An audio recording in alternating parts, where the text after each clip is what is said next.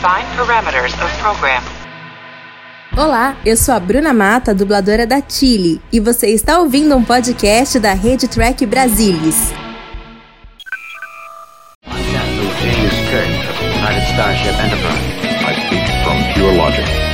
Make it so, Navarre. You cannot deny me this code. There's coffee in that letter. Where no man has gone before.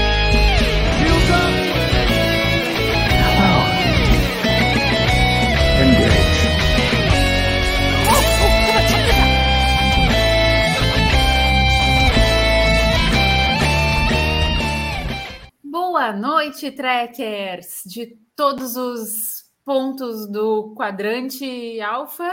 É, porque acho que os nossos relés de comunicação subespacial estão estragados, então a gente só está no quadrante alfa. Estamos aqui com mais um Trek Brasilis ao vivo para discutir esse episódio que, na, enfim, está dividindo muitas opiniões. Mentira, não está dividindo opiniões, porque é quase todo mundo nota máxima ali no Trek Brasilis, então acho que a gente vai ter muita coisa boa para falar.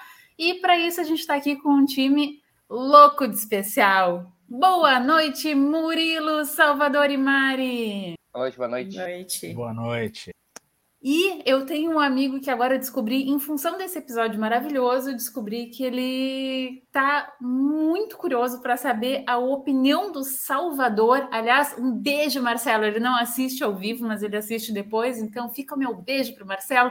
Ele tá louco para saber a opinião do Salvador sobre esse episódio. Salvador, o que, que tu achou? Pô, eu, eu adorei o episódio e eu assisti quatro vezes e cada vez que eu assisti eu gostei mais. Então eu acho que ele, ele tem um valor de revisita bom.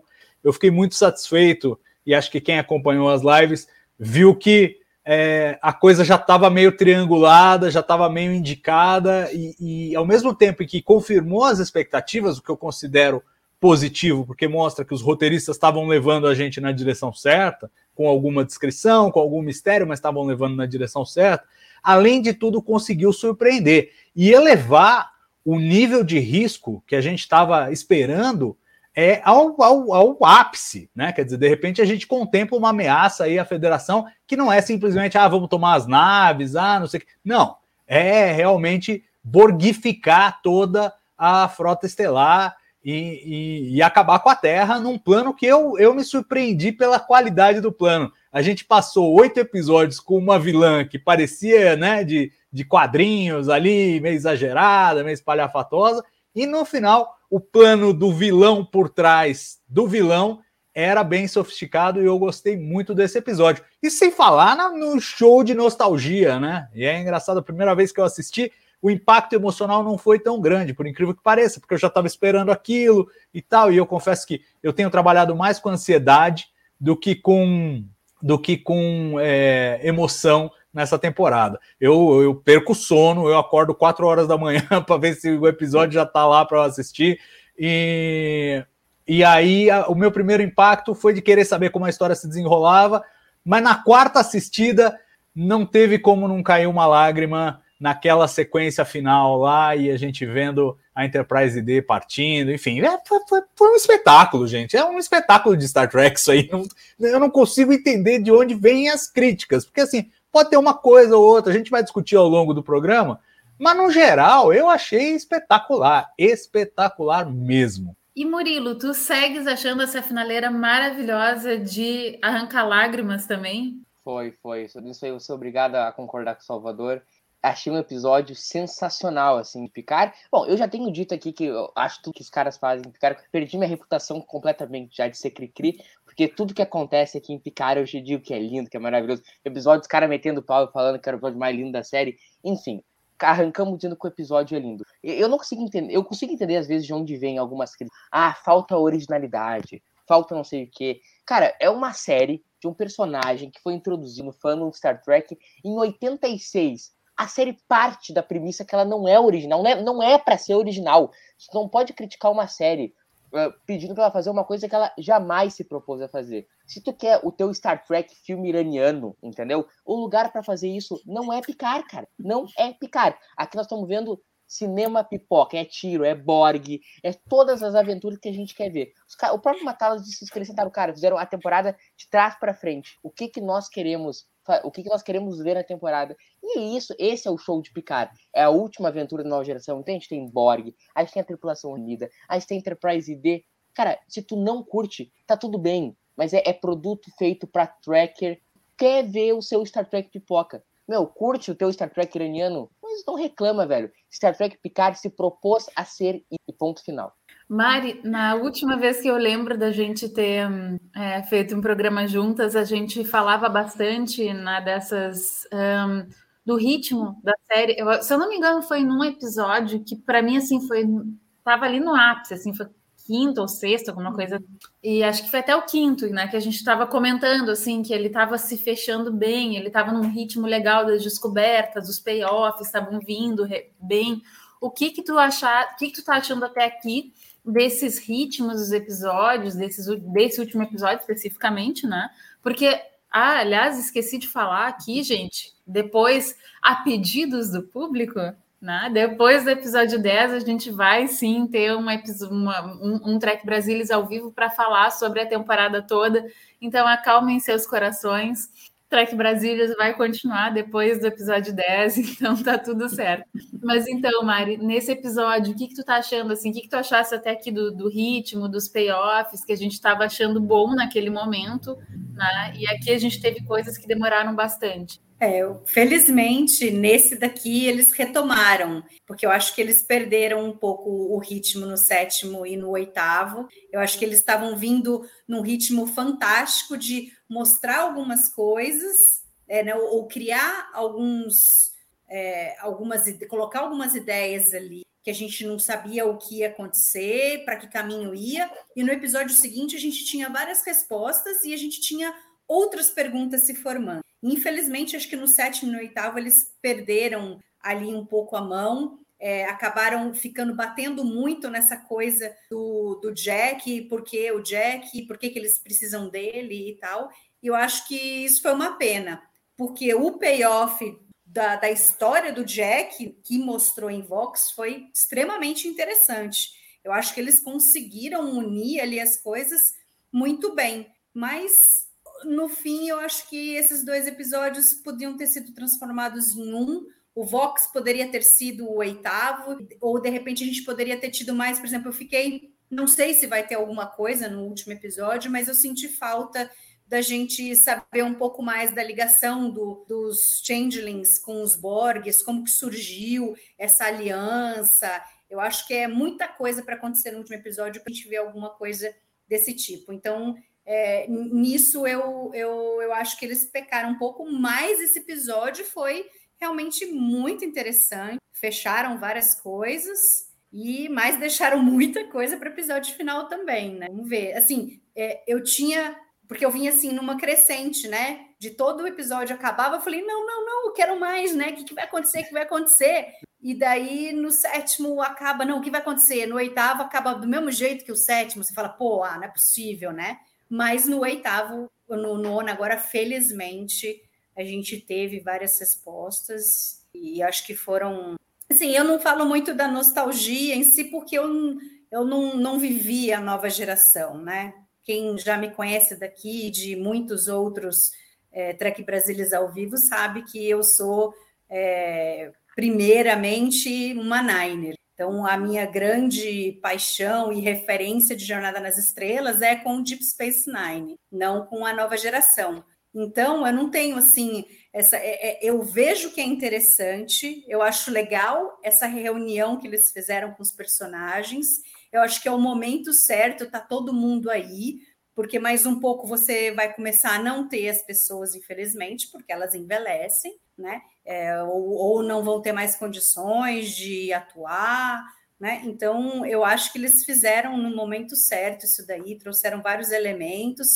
E assim, e, e ainda que para mim não tem uma memória efetiva, por exemplo, ver uma Enterprise, D, todo mundo ali, é, eu acabei assim, não a ponto de chorar, mas me emocionei em ver aquilo. Dava um arrepio. Eu acho que a música, a cara deles, a maneira como foi filmada, eu acho que foi muito bem feito, porque te cria aquela sensação de, de que aquilo é algo para eles ali muito importante. Você vê na cara de cada ator ali como eles conseguiram passar essa emoção.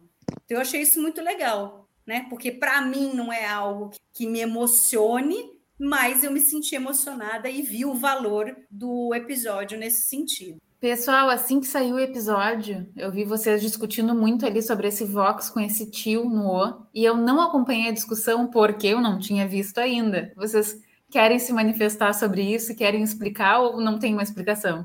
Bom, quem, quem deveria estar aqui para explicar é a nossa especialista, Nívia Dória, né, que estuda isso, estuda latim, conhece latim, e ela explicou para a gente, e realmente foi o que bateu depois com uma apuração paralela que o Track Movie fez. E o bagulho é o seguinte, gente, eles erraram. eles erraram. Não é a primeira vez nessa temporada, tá vendo? Tanto pedimos o nome dos episódios em tela que eles erraram duas vezes na temporada. No Win Scenario também tinha que ter hífen e No Win, e não tem. E o pessoal do Track Movie pegou no pé, a Laurie Ulster lá, ela, ela fica noiada com isso aí e reclamou. E agora erraram de novo também. Porque assim, no latim você não precisava colocar marcação nenhuma, era só Vox, V-O-X, como de fato no episódio Voxola de Enterprise também tem a palavra Vox e não tem acentuação nenhuma. Ali eles estavam certos. Você pode, se quiser, e a Nívia estava explicando isso para gente, colocar um, um, uma sinalização que é de vocalização, de como você fala aquela vogal. No caso, a vogal aberta, o vó, né? O ó. É, e você pode é, fazer uma sinalização que é um traço em cima do ó. Eu não me lembro o nome desse, dessa acentuação especificamente, mas ela tinha, ela tinha até falado para a gente como que chama. E o tio deles provavelmente foi uma tentativa de fazer o traço sem saber que era traço. Ah, esse tio aqui e tal, não sei o que, deve ter sido isso. Então, assim, foi, foi um erro, foi bem intencionado, talvez uma tentativa de ser erudito demais que acabou caindo, caindo com a cara no chão. Mas essa é a história, vamos ter que aceitar que o título é esse aí. Eduardo Pereira, de fato, eu já saí do Twitter há bastante tempo, porque eu realmente não, não aturo muito. Ainda bem que eu saí do Twitter, então. Pessoal, então, vamos começar agora a falar do episódio, né? Porque é para isso que a gente está aqui, como se a gente não tivesse falado até agora. Enfim. É, falando do quê? Do, da rodada é. do, do brasileiro? não, não vamos nem começar com o futebol. Tá? Não, só pergunta, né? Eu estou falando de picar, né? Então, o episódio ele começa com, a, com o Jack com a Diana Troy abrindo a porta, né? Eu, eu achei muito legal, assim, como uma. Eu sempre gostei da personagem da Diana, mas sempre achei ela estupidamente subutilizada nos plots. Era tipo, eu sinto que ele está mentindo, capitão. Sinto que ele está escondendo alguma coisa. E fim de papo, né? Então, nessa cena, a gente conseguiu ver ela investigando, né? trazendo, tentando entender aquelas memórias do Jack e tal.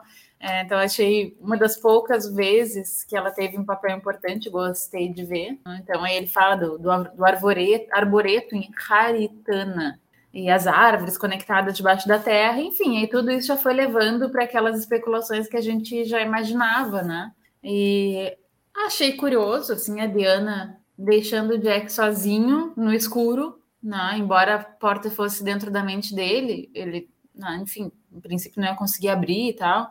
Mas eu achei que a coisa toda foi muito bem construída, como o Salvador já apontou, né? ela foi muito bem construída, assim, ao, ao longo da, da temporada, né? O Picard culpado, né? achando que a única coisa que ele só passou coisas ruins para o Jack. É, e aí ele lembra ali que ele matou quase todo mundo que ele amava.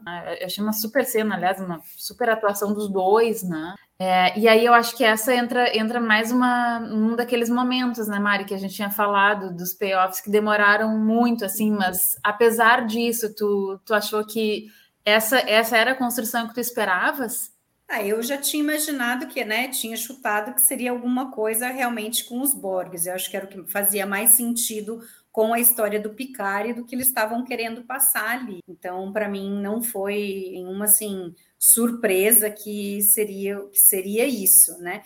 Mas é, des, dessa parte em específico, acho que talvez tenha sido a parte que eu mais gostei do episódio, que foi essa descoberta do Jack e o paralelo que ele estava fazendo com as coisas que ele sentia, como ele cresceu, com as expectativas que ele tinha de vida, versus agora olhando e comparando com quem são os Borges, né? Eu, e, e acho que aí tem a grande dica do que vai ser o episódio final é, é, assim é muito emblemático quando ele fala, né? Quem, é, o quanto de mim sou eu? E aí ele coloca, pô, nesse mundo aí que eu via um monte de violência, guerra, preconceito, só problemas, porque ele estava vivendo meio que a parte ali da federação, tentando aj ajudar, né, os, os caras mais mais necessitados, tal, né? Assim, ele incorporou ali o médico sem fronteiras, vamos dizer assim, né? E aí ele sentia uma. É, é interessante que ele fala, eu senti uma, eu não tinha uma conexão, eu estava procurando uma conexão e achava que as pessoas, se as pessoas se conectassem, se as pessoas pensassem um pouco igual, ou se importassem umas com as outras e, e, e fizessem as coisas juntas, a gente poderia eliminar muitas dessas coisas ruins. E aí ele fica, pô, mas aí o, o quanto isso era eu, o quanto é, foi embutido no meu DNA, porque os Borgs é, é, são uma mente única que pensam juntos. Mas ao mesmo tempo ele fala, pô, mas os Borgs não sentem e, e eles não ligam, mas eu ligo. E aí eu acho que esse é o grande pulo do gato aí que a gente vai ter no episódio final, é, né, apesar da loucura do Jack, né? é um moleque adolescente, assim, né? Do tipo, ah, eu, eu, eu, eu posso lutar contra, né? Os Borges, embora todo todo o discurso do Picard dizendo que ele quase destruiu todos os amigos, matou todo mundo que ele amava, e o Jack loucão foi do tipo, eu consigo, né? Obviamente a gente sabe que ele vai conseguir porque a gente vai ter um final feliz, né? Os Borgs não vão destruir a federação, né? Vamos ter um happy end. E, mas assim, eu achei muito legal esse paralelo e essa coisa de que aí em algum momento ele vai descobrir, não, é, eu posso ter esse DNA dos Borgs. Talvez eles tenham me dado uma coisa muito boa de pensar em que as pessoas juntas podem fazer o bem, podem é, conseguir objetivos juntos, né? De, mais diferente dos Borgs, ele se importa. É para uma coisa realmente boa que ele tem essa, essa cabeça de, de, de pensar é, dessa forma. Então, eu achei muito legal para mim. Essa é a melhor parte do episódio, com toda certeza. Sabe que isso até trouxe assim essa, essa questão, né? Porque eu fiquei questionando, né? Isso assim, quer dizer, quanto de mim Roberta, que não tem Borg, eu acho, pelo menos, acho que não tem Borg, acho que eu já passei todos os exames, acho que tudo certo por aqui, né? Mas assim, na verdade, se eu for pensar, nada de mim sou só eu, né? É tudo, a gente vive numa coletividade. Então, o que que não é coletivo, assim? Quantos livros eu li, quantos quantas músicas eu ouvi, com quantas pessoas eu conversei para chegar até aqui, entendeu? Então, eu também acho que é um pouco de talvez até um pouco de egocentrismo, assim, na pessoa pensar assim, ah, não, se não fossem os Borgs, tudo que eu penso seria, né, teria vindo de mim. Não, meu amor, não, não é assim que funciona.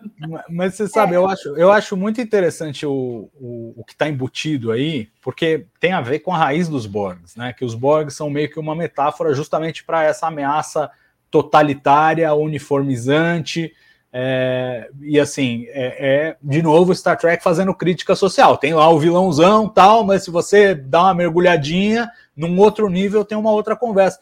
E ele faz esse argumento que eu acho muito poderoso, que complementa a aparição e a presença dos Borgs, que é assim: de como o totalitarismo pode ser pavimentado só por boas intenções. Você quer fazer todo mundo se entender, você quer botar ordem nas coisas e tal, e de repente você vai desembocar numa coisa totalmente é, inaceitável para o próprio espírito humano, mas com boas intenções. Então, acho que esse discurso dele ajuda a enfatizar isso. Agora, com relação à, à, construção, deixa eu comentar um pouquinho, porque eu, eu, eu, eu acho que o mais legal disso é o como as coisas são desenvolvidas. Eu fiquei como a Mari, ela estava falando no começo do programa, e eu só fazendo assim com a cabeça, que a coisa de ter dois cliffhangers iguais, que assim, agora você vai saber quem você é, Jack, e aí tem mais um episódio, agora você vai saber, e acaba agora de... Vai. A mesma agora coisa, era tão frustrante que eu, o primeiro reflexo, você fala, bom, então tá, Diana Troy tá lá com o Jack, abre essa caralha dessa porta logo, né? O primeiro reflexo é esse. Mas da forma como a cena foi executada, e aí a, a Roberta falou, falou muito bem, eu achei que dramaticamente foi muito eficiente. Ela te envolveu. Você, por mais que você esteja dois episódios esperando a revelação do mistério, você fala, bom, agora eu tô aqui com a porta, eles estão conversando, e aquela conversa calma, e o Jack hesitante, e olha para a porta, e os tentáculos, e, e, e, uma tradução do que aquilo significaria num plano abstrato, né? Quer dizer, quais são as metáforas que a mente dele está criando naquela, naquele conteúdo imagético para transmitir aquela, aquela coisa bloqueada na cabeça dele e tal eu achei que foi muito bem executado. Só ficou esquisito, e a Olga comentou aqui no, no, no nosso chat, é aquela coisa, Jack, olha, não importa o que aconteça, eu vou estar aqui com você. Uhum. Abriu a porta, ah, e saiu correndo, largou o cara lá sozinho, velho. O cara, o que, que você viu? O que, que você viu? E ela foi embora. Então, tipo, foi uma psicóloga ali meio. Acabou o seu tempo, acabou o seu tempo, agora só a próxima sessão. Cara, só pra, só pra pegar na, na, no, no, na pausa do Salvador, cara, isso correlacionando com outra franquia, isso, esse, esse que tu falaste, tal, do lance de, de todo, todo regime totalitário começa com boas intenções, todo não, mas alguns. Cara, sabe o que me lembra? Aquele diálogo do Anakin e da Padmé no Ataque dos Clones, que eles estão discutindo lá na, na lua de mel deles, o, a situação, e aí o, a Padme fala, não, mas a gente tem que se entender no diálogo. Aí o Anakin fala, alguém tem que fazer eles se entenderem. Então, exato, exato. Só que ali, ali é tipo o George Lucas pegando um gato morto e dando na sua cara com ele, sim. com a mensagem, né? Aqui sim. é um pouquinho mais discreto, mas é a mesma, é a mesma conversa, sem dúvida. Sim, e os bo... e cara, e nada mais Star Trek que isso, né? Para quem diz que o que acontece hoje em dia não é Star Trek, isso aqui é suco de Star Trek. É o que Star Trek faz só desde 66 não antes que isso, entendeu? Então, tomem, querem ver Star Trek? Isso é Star Trek na cara. E pegando esse gancho no que o Salvador falou, né, da, da, da questão assim de que pô, a gente esperava, né? Esse cliffhanger já tinha, né, já tinha vindo antes e tal. Mas eu também queria saber, Murilo, o que, que tu acha, assim? Porque se esse aspecto do Jack borguizado tivesse sido trazido antes, teria dado para segurar, por exemplo, o Jack na nave por tanto tempo, pra, porque na, no final eu acho que a gente ao longo desse tempo a gente passou a entender um pouco mais da personalidade do Jack uh, e entender os poten as potencialidades dele, né? as capacidades e tal. É, eu acho, mas claro, novamente, né? Que eu sentada no meu sofá, super tranquila, tomando meu vinho. Eu acho que o Jack fez errado de ir até lá, mas talvez tenha sido assim a melhor forma, porque tipo assim, aquela coisa né, no, no impulso e tudo mais. E se tivesse sido trazido isso antes, é, acho, tu acha que teria dado para segurar ou, ou, ou, teria ficado forçado assim ele sair? Não, eu depois? concordo contigo integralmente em tudo que tu fala. Assim, com a benção da retrospectiva, eu acho que eles entregaram o cliffhanger na hora certa, na hora que tinha que entregar. Mas eu diria que esse é o único problema que eu vejo no episódio eu acho, mas repito, do conforto do ar-condicionado, entendeu? E eu tô dizendo que eu acho que o Jack foi estúpido, do conforto do meu ar-condicionado. Não tô na situação do cara. But, eu, não, eu, eu, eu vi duas, três vezes o episódio e ainda me parece um pouco bizarro que, que ele vire o, o arreio daquela forma e, e vá pro Cubo Borg. E eu acho também que ele teve pouca resistência. Acho que o Picard poderia ter feito alguma coisa diferente. Acho que ele ignora demais a mãe dele para alguém que ele tinha uma convivência tão próxima. Uhum. Então, eu não sei o que vocês acham, mas eu acho esse o principal e talvez o único problema do episódio. Eu acho que o Jack, uh, ele, ele sente fácil demais o golpe. Tudo bem, não é todo dia que tu recebe a notícia que tu é um Borg, mas... Mas, mas ele já suspeitava. Já, ele já suspeitava, mas eu acho que de qualquer maneira, uh, Roberto, que ele, ele, ele, cara, ele sabia que ele podia ser usado como uma arma. Ele sabia, ele foi lá e se entregou. Então uhum. eu acho que teve sim um quê de, de estupidez e para mim é um problema. A, mi, a minha admiração pelo personagem caiu aí alguns, alguns decimais depois do episódio. Eu gostava muito do Jack, eu era muito fã, fãzasto do Jack. E, cara, depois desse episódio, para mim, ele, ele vai ganhar uma medalhinha do sábio de Vulcano ele vai levar para casa. Esse Murilo, esse Murilo é o adolescente mais velho que eu conheço.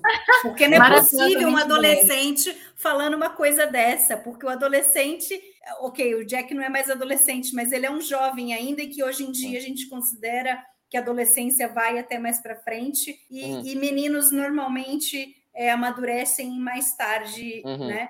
Então, eu acho que tem muito a ver com a idade dele, com o estilo de vida que ele sempre levou, dele é, é impetuoso, né? É o negócio de fazer a coisa no momento, no calor do momento. E eu acho que a gente não pode subestimar o poder que a rainha Borg tem sobre Não, ele. certeza. Eu acho que é, é, esse, assim, até ele, até esse momento em que ele não sabia do que se tratava, meio que a coisa ficava no fundo da cabeça dele e ele não sabia o que era. A partir do momento que aquilo foi revelado, é como um clique. Eu vejo assim, é que nem o Odo no The Search, que ele fica piradão, que o DNA lá que colocaram nele, né, no, no 100, que eles espalharam pelo, pelo, pelo, pela galáxia, é, é, queria voltar para casa, eu acho que era mais forte que o Jack. E a coisa do, do jovem de achar que ele é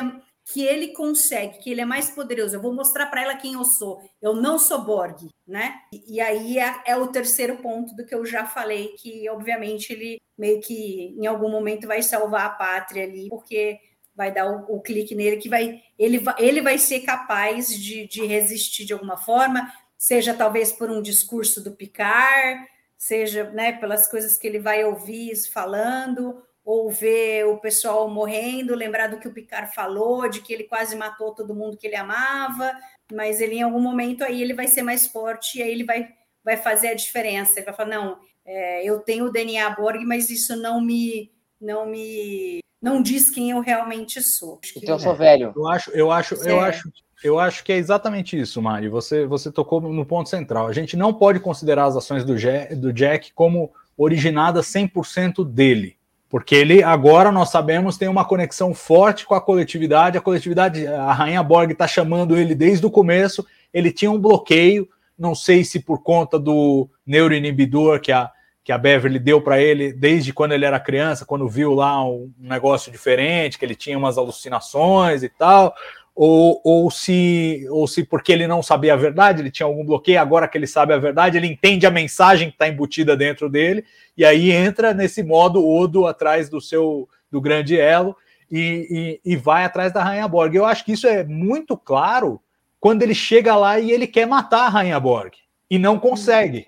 Ou seja, a, o- a intenção dele não equivale às ações. Ele claramente está sendo, pelo menos parcialmente, controlado. O que eu acho que pode ser mais criticado nesse episódio é a facilidade com que ele deixa a Titan. Isso sim. Isso eu acho que é- é, foi uma coisa que foi mal resolvida. Eu acho, honestamente falando, eu teria puxado a revelação dos Borgs para o final do, do último episódio, porque aí satisfaria o cliffhanger do episódio anterior, entendeu?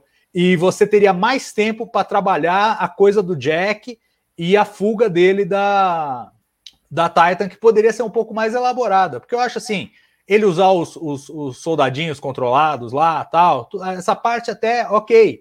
Agora, ele vai até a- o hangar, pega uma nave, sai, o Shaw tá lá na ponte, a turma tá toda lá na ponte, ninguém tenta um raio trator, É, raio ninguém trator tenta mandar uns phaser no bagulho, ninguém tenta bloquear a saída. É tipo, É complicado. deixa aí e fica lá o, o Picard e a, e a Beverly olhando pela janela na, na sala de conferência, que é do lado da ponte. Era só, tipo, gritar pela porta: Ó, o cara tá saindo aí! Sim, eles pra botaram fora aí! um deixa acontecer naturalmente, assim, entendeu? Sendo É, que então. ele é a arma contra a humanidade, né? Tipo É, assim, todo não. mundo já sabia naquele ponto que a Exato. queria ele para ser a arma contra a humanidade. Então, É, bastava uma ceninha minúscula. O Shaw falando para alguém lá, Tenente Mura, raio trator. E aí o cara é, trava e não consegue porque o Jack tá controlando ele. Isso. Acabou. Isso. Mas É, acho que é. também, sei lá, é- era muito tempo do Ah, foi no intervalo, falou foi no intervalo. se eles tivessem jogado a cena da porta e da, e da Troy eh, vendo os Borgs e saindo correndo para falar com o Picard e a Beverly, se tivesse acabado ali, você teria aí uns minutos a mais que você poderia colocar uma coisa ou outra. Concordo. Não, os caras também deixam o show completamente no escuro, né? Porque tem todas essas reuniões, vão na enfermaria, contam Ele do negócio, dia da fronteira, o show, show tá lá na ponte, sei Pobre lá, fumando um cigarro, não sei o que ele tá fazendo lá. Pobre Shaw. É, os caras não. Só liga pra ele quando precisa mandar a nave. Ó, vamos lá pra terra que vai ter porrada. Ah, tá bom, eu vou.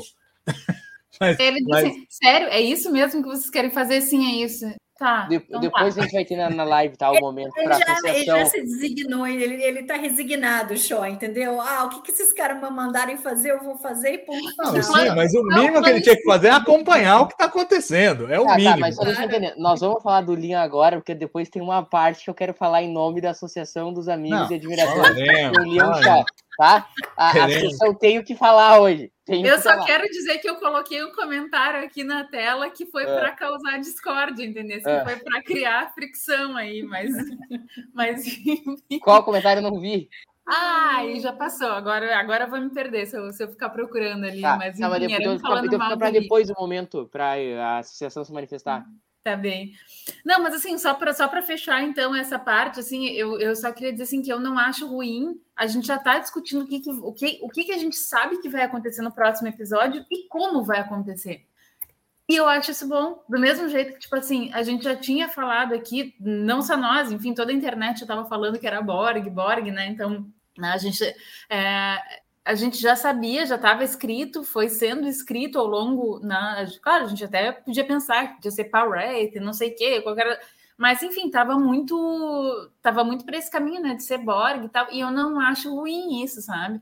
Eu acho péssimo, na real. Tipo, quando eles tiram da cartola os negócios, tipo assim, ah, te peguei. E esses são os negócios que não tem nada a ver com a parada, assim. Então. Pegadinha do Matalas. É, então no final das contas, assim, até tô meio que feliz assim de saber como vai. E quero propor inclusive uma votação no final de, no final da nossa live aqui para a gente ver quem é que vai fazer, quem é que vai ser o, o fiel da balança no discurso pro Jack, porque a minha aposta vai ser na LaForne. Enfim, vamos fazer uma votação aqui depois. Eu tô torcendo para não ter essa cena. Eu também. Ah, Gente, vai ter. Vai vai ter. Vai Vai ter. ter, gente. Ah, Ricardo fazendo não vai fazer isso com a discurso, gente, cara. Vai ter. Ah, tá, tudo bem, vai ter e Ah. na- e eu vou vir na live que vem dizer que eu gostei. Cara, eu, não esperando, não esperando o Picard, eu falei, se voltar data, vai ser uma bosta. Chorei com data voltando. Ah, se for filho do Picard é uma bosta. Chorei. Ah, se tiver não sei o que, chorei. Tudo que eu falei que eu ia gostar, eu gostei. Entendeu? Vai, pode aparecer, sei lá, no final do. Entendeu? Apareceu o, o Nilix no final do episódio pra salvar o dia, vai ser legal. Eu- tudo que os caras fazem eu gosto. Pois é. Não, mas eu, eu, eu, eu, ó, eu vou. Bom, é que. Vou deixar isso então para quando a gente for fazer a votação. Aí eu falo o que eu acho que vai acontecer e o que eu acho que não vai acontecer. Porque senão a gente antecipa aí as discussões. Mas, mas eu tenho coisas para falar sobre isso. Mitsu. Tá. Ah, então, enfim, aí depois a gente vai seguindo aqui o episódio. O LaForte chama o Picard para contar para ele que todos os Borgs passam por processo de alteração genética para que o corpo biológico possa se comunicar com as partes tecnológicas, né, com as partes implantadas. E aí ele explica que no caso do Picard a coisa toda foi mais longe, né? Que foi reescrito um código genético e há 35 anos atrás, talvez, ele deixa subentendido que em função da tecnologia isso não tinha sido percebido, né? E que ele era locutus, o receptor, por isso ele ainda podia ouvir as vozes do coletivo e tal, e o Jack é um transmissor, ele pode mandar transmissões. Tudo isso a gente descobre depois que o Jack tem o pit dele, né? Eu achei esse conceito super interessante, assim, aí por outro lado, a ideia de que os Borgs tinham acesso a todos os computadores da frota, mas tinham que mandar uma pessoa para cada nave para mudar a receita de bolo do teletransporte, para mim, soa um pouquinho forçada. Murilo, isso para ti é um cérebro de Spock ou tu passa pano? Não, não é. Vou passar pano. Não é. Ou seja, é ruim e você discorda ou é ruim e você concorda? Mas que é ruim já está definido. Eu acho que é ruim, eu juro que eu não acho, cara. Eu também não acho. Estou só acho interpretando a acho- pergunta dela. É, não, eu acho o plano ótimo. Eu acho que o plano. Os caras fizeram o plano que, que nos amas, que pegaram a federação com as calças na mão, velho. Por isso que eles estavam metamorfos. Eles não conseguiam meter um Borg em cada nave, que os caras iam notar se tivesse um Borg em cada nave. E isso explica como é que os metamorfos. Eles precisavam dos metamorfos. E isso explica a existência dos metamorfos Não, mas eles já estavam todos em rede, todas as naves já estavam se comunicando. Mas precisa, não era- eu, não, eu não sou engenheiro para explicar porque. Não, acho que as naves se conectaram mesmo No final. Agora? naquele momento. Eles precisavam disseminar isso daí pelo teletransporte para que eles tivessem soldados Borgs em cada uma das naves para poder tomar a nave. Por isso que eles precisavam, precisavam ir. Aí talvez fosse uma coisa mais de subterfúgio mesmo, deles não fazerem uma coisa descarada que fosse, que fosse uma coisa centralizada e mandasse informação para todas as naves, entendeu?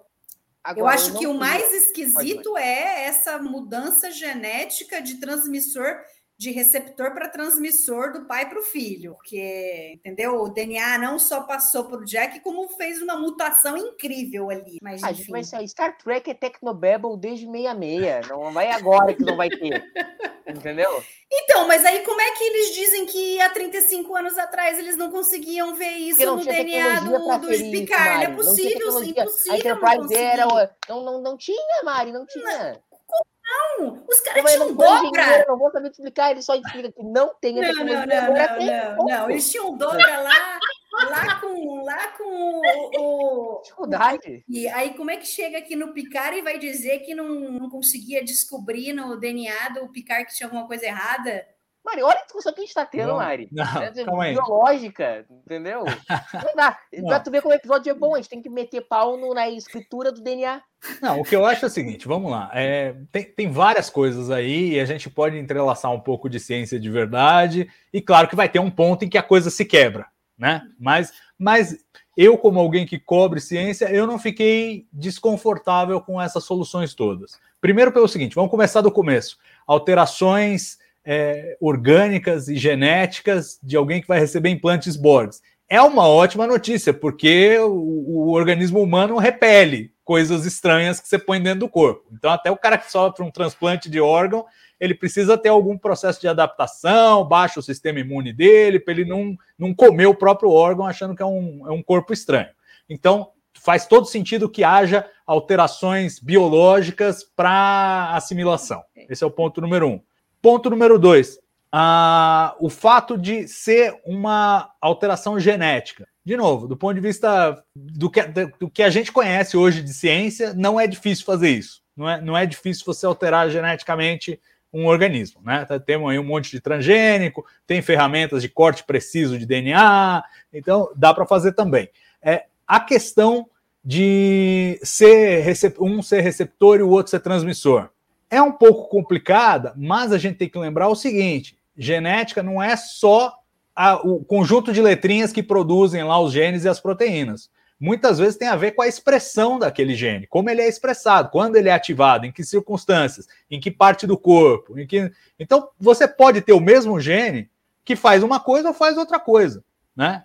É, então, eu não, também não considero um absurdo completo, mas claro, estamos mergulhando no, no Tecnobabble forte, né? Tipo, ninguém vai falar, ah, não, então. Porque senão a gente, se a gente começar a achar que é tudo realidade, entra nas teorias das conspiração dos malucos aí, que acha que tem o chip na vacina e tal. Não, é, tem limites para isso, mas falando em ficção científica, tudo bem. Por fim, o lance do transporte. Eu acho uma sacada brilhante brilhante porque é muito discreto e assim. É, eu realmente não gostaria de um teletransporte que já tem o meu DNA lá, porque por causa de dar falha, então ele já copia a versão que ele tem guardada lá. Não. Se o transporte vai, se o transporte vai precisar do código genético para manter o meu DNA, o que, que, ele vai fazer com as partículas subatômicas do meu corpo, com coisas muito menores? Se ele não está nem com essa informação, ele não consegue reter no teletransporte, ele precisa de uma base. Eu não gosto disso. Por outro lado. Mas o, o teletransporte, Salvador, ele tem que manter, por algum tempo, pelo menos, ele tem que manter. Não, sem dúvida que ele tem. Mas, mas, nesse caso, mas nesse caso, eh, veja, o que ele está fazendo é o seguinte: ele está pegando é, uma, um organismo que ele está transportando, está enxertando esse gene, porque ele supõe que ah, vou reconstruir aqui o código e essa e esse código tem que estar tá aqui. Então, se não está aqui, eu vou inserir, porque deve ter dado um erro. Então pressupõe que o teletransporte é tolerante a esse tipo de erro, que seria péssimo. Você ser transportado, opa, se não tem esse código, então aí quer dizer que eu perdi uns genes aí no caminho. Saí lá do outro lado e tá faltando uns pedaços do meu DNA. E se tá faltando pedaço do DNA, imagina o que, que não pode estar tá faltando de menor. Então, por um lado, mas de novo, vamos voltar às origens do que nós estamos falando. Teletransporte. Teletransporte já foi usado N vezes de formas esdrúxulas em Star Trek. A gente já viu teletransporte que pega um cara e transforma em dois. A gente já viu teletransporte que é, junta dois personagens num só. a gente já viu o teletransporte que é usado para tirar. O personagem envelheceu, ele entra no teletransporte, ele rejuvenesce. A gente já, já viu o teletransporte deixando adulto, criança. É mesmo todo tipo de absurdo. No contexto dos absurdos que a gente viu, esse me parece um dos mais sutis, um dos menos absurdos. Entendeu? Em vez de transformar o Picard de adulto no Picard de criança, em vez de transformar, né? Em vez de pegar o, o, o, o Kirk é, e transformar numa metade boa, uma metade ruim, pegar o Riker, transformar em duas cópias iguais. É, ele está só inserindo um, um negócio lá. É, é, é uma sabotagem. Salvador. Você pode até pensar que o transporte não funcionaria assim de forma regular, mas aí os caras hackearam lá o transporte e botaram isso aí para ele dar essa, essa sacaneada. Já deu tanta sacaneada é, em personagem ao longo da história que essa é light. E então acho que assim, de forma geral, as ideias são boas e são muito consistentes com o universo ficcional, com o que a gente viu em Star Trek até hoje. Eu não consigo, porque se eu for, for fazer nitpick desses elementos, eu vou ter que destruir metade da franquia. E aí eu não, não quero, que eu gosto. Salvador. Então, eu estou aceitando. Mas e o Picard? Agora... E eles há 35 gente... anos atrás não serem capazes de descobrir. ah, então, faltou, é, faltou, faltou, faltou eu comentar isso. Mas eu também consigo imaginar isso se você pensar que ou eles não fazem sequenciamento é, genômico completo, o que é muito comum quando você faz esses, esses testes aí de genoma que a gente compra né, e faz para ver ancestralidade, para ver não sei o quê, eles testam alguns genes específicos, alguns marcadores específicos. Eles não leem todos os 3 bilhões de letras do seu DNA. Então podia estar tá ali no meio do DNA lixo do Picard, e os caras não leem DNA lixo. Por algum motivo, eles falam: não, isso aqui não. A gente sabe que não tem nada, não vou ficar lendo isso aqui. Essa é uma possibilidade. Outra possibilidade é que esse DNA não tenha sido incorporado ao DNA nuclear das células. Pode ter tido alguma outra organela que fica fora do núcleo, que carrega um DNA, como, por exemplo, a gente tem as mitocôndrias, que tem um DNA próprio, você tem o DNA mitocondrial, que é o DNA que só passa de mãe para filho, né? É porque justamente as mitocôndrias do, do óvulo que você herda quando você começa a virar um organismo. Então, então assim, Ninguém, quando você sequencia o, o genoma, você não sequencia normalmente o DNA mitocondrial. Você pode pressupor que alguma outra organela, os Borgs usaram alguma outra organela para carregar um, um plasmídio ali, um pedaço de DNA que codifica esse gene, e os caras não leram, não por uma questão tecnológica, eu concordo com você, Mari, se eles falassem assim, com todas as letras, ó, por uma questão tecnológica, é, a gente não conseguiu ver, eu acho ruim, mas se for só porque não era praxe, pô, a gente não, não costumava pegar uma célula, abrir é, tudo, ver todas as organelas e ver se tinha 35 DNA 35 anos atrás não era possível. É, então, acho, acho ruim. Eu não teria usado essa frase especificamente. Mas, de novo, ele é engenheiro, ele não sabe nada de DNA, ele não sabe porra nenhuma disso aí. Então ele falou errado. Pronto. Engenheiro, agora... põe um engenheiro, engenheiro de dobra para explicar biologia, dá nisso aí mesmo. Eu só espero que agora, finalmente, pro, exista um grupo de trabalho no Conselho da Federação para proibir transporte, né? Porque nós estamos satisfeitos de problema por causa de transporte, né?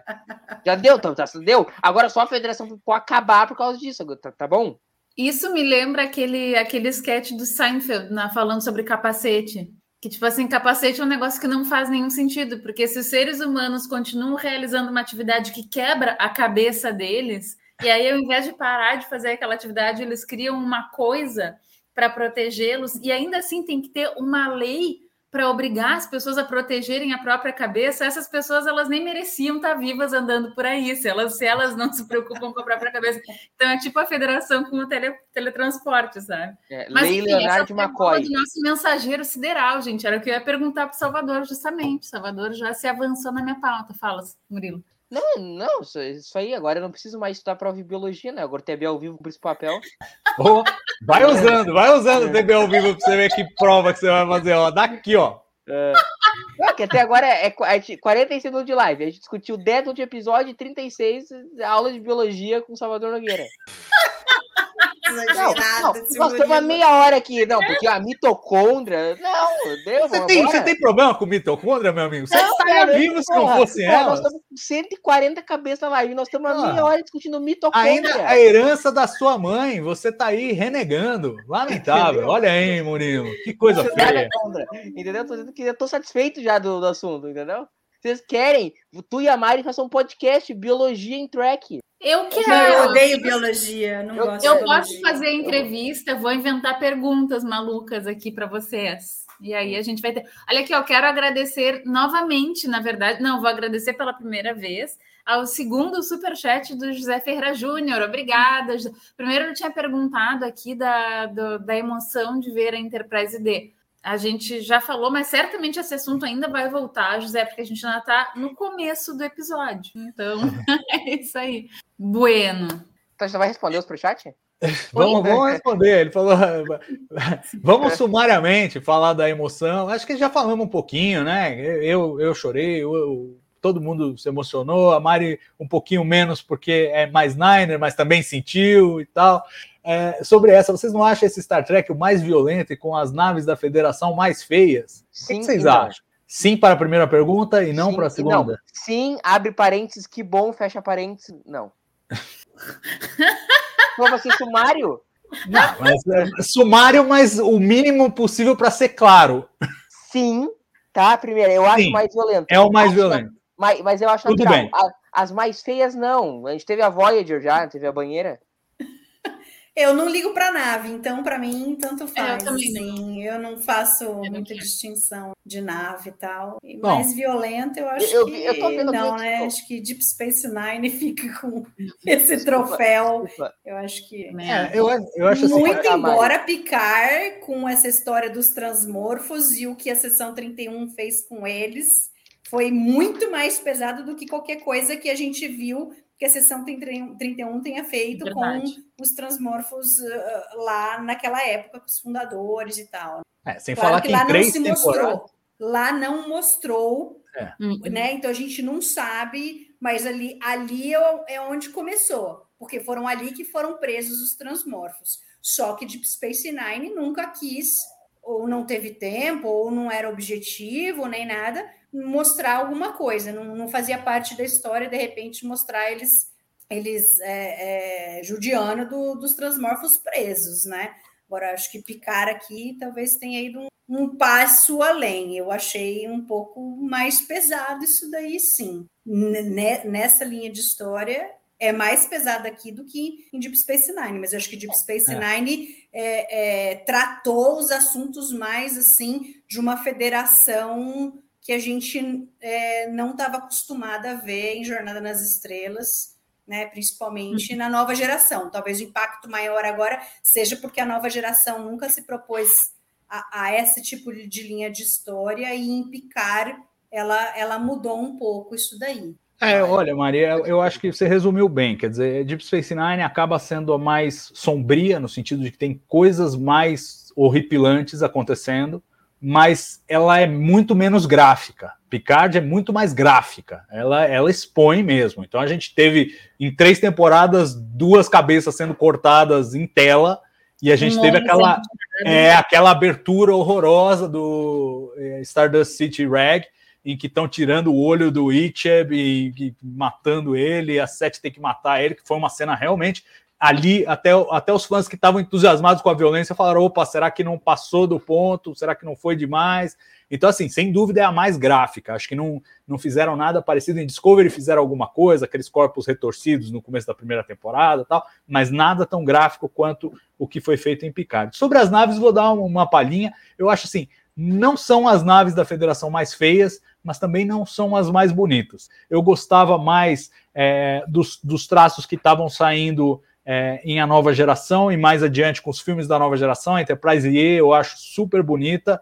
É, aqueles traços do John Eves, é, eu gosto, mais longilíneos. E aqui eles voltaram para um visual mais clássico, né? A própria Titan é uma, é, é, ela tenta emular o máximo possível a Enterprise é, dos filmes da série clássica, mas com alguns elementos que eu não sei, eu não, não sei se casou bem as nacelles. O, eu, eu gostava mais, por exemplo, das nacelles no, no padrão da Enterprise E, mas assim, aí são são pequenas coisas. Não são as mais feias, mas também não são as mais bonitas, eu acho. No pelo menos na minha opinião pessoal, acho que cada um vai ter uma.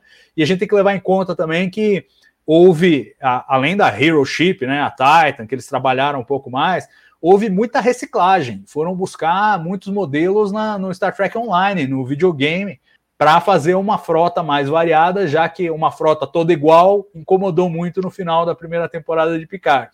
Né? Quando aparece aquelas 200 naves da, da frota estelar todas iguais, é, o pessoal chiou. Curiosamente, eu acho que aquelas eram até mais bonitas. Tinham as nacelles no padrão do John Ives, que eu gosto mais, mas eram todas iguais. Aí o pessoal reclamou e falaram: bom, como é que a gente vai, com o orçamento que a gente tem, trazer um monte de nave? Foram lá no Star Trek Online negociaram com os caras para usar os modelos deles, aprimorarem os modelos deles, aí conseguiram umas naves mais baratas, e a gente tem vários vários designs clássicos no museu e tal. Então, pô, é, é um é, tem uma pornografia de nave nessa temporada aí também que não dá para reclamar. Por mais que você não goste do design, a gente vai lá no museu ver todas as naves de todas as épocas, pô, não dá para reclamar não.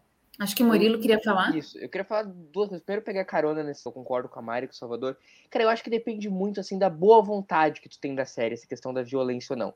Eu tenho a impressão que esses arautos da boa convivência de Star Trek, se Independent Moonlight fosse hoje, eu tenho um infarto, entendeu? Que, meu Deus, os meus heróis, olha o que eles estão fazendo, meu Deus, assassinando o senador Romulano.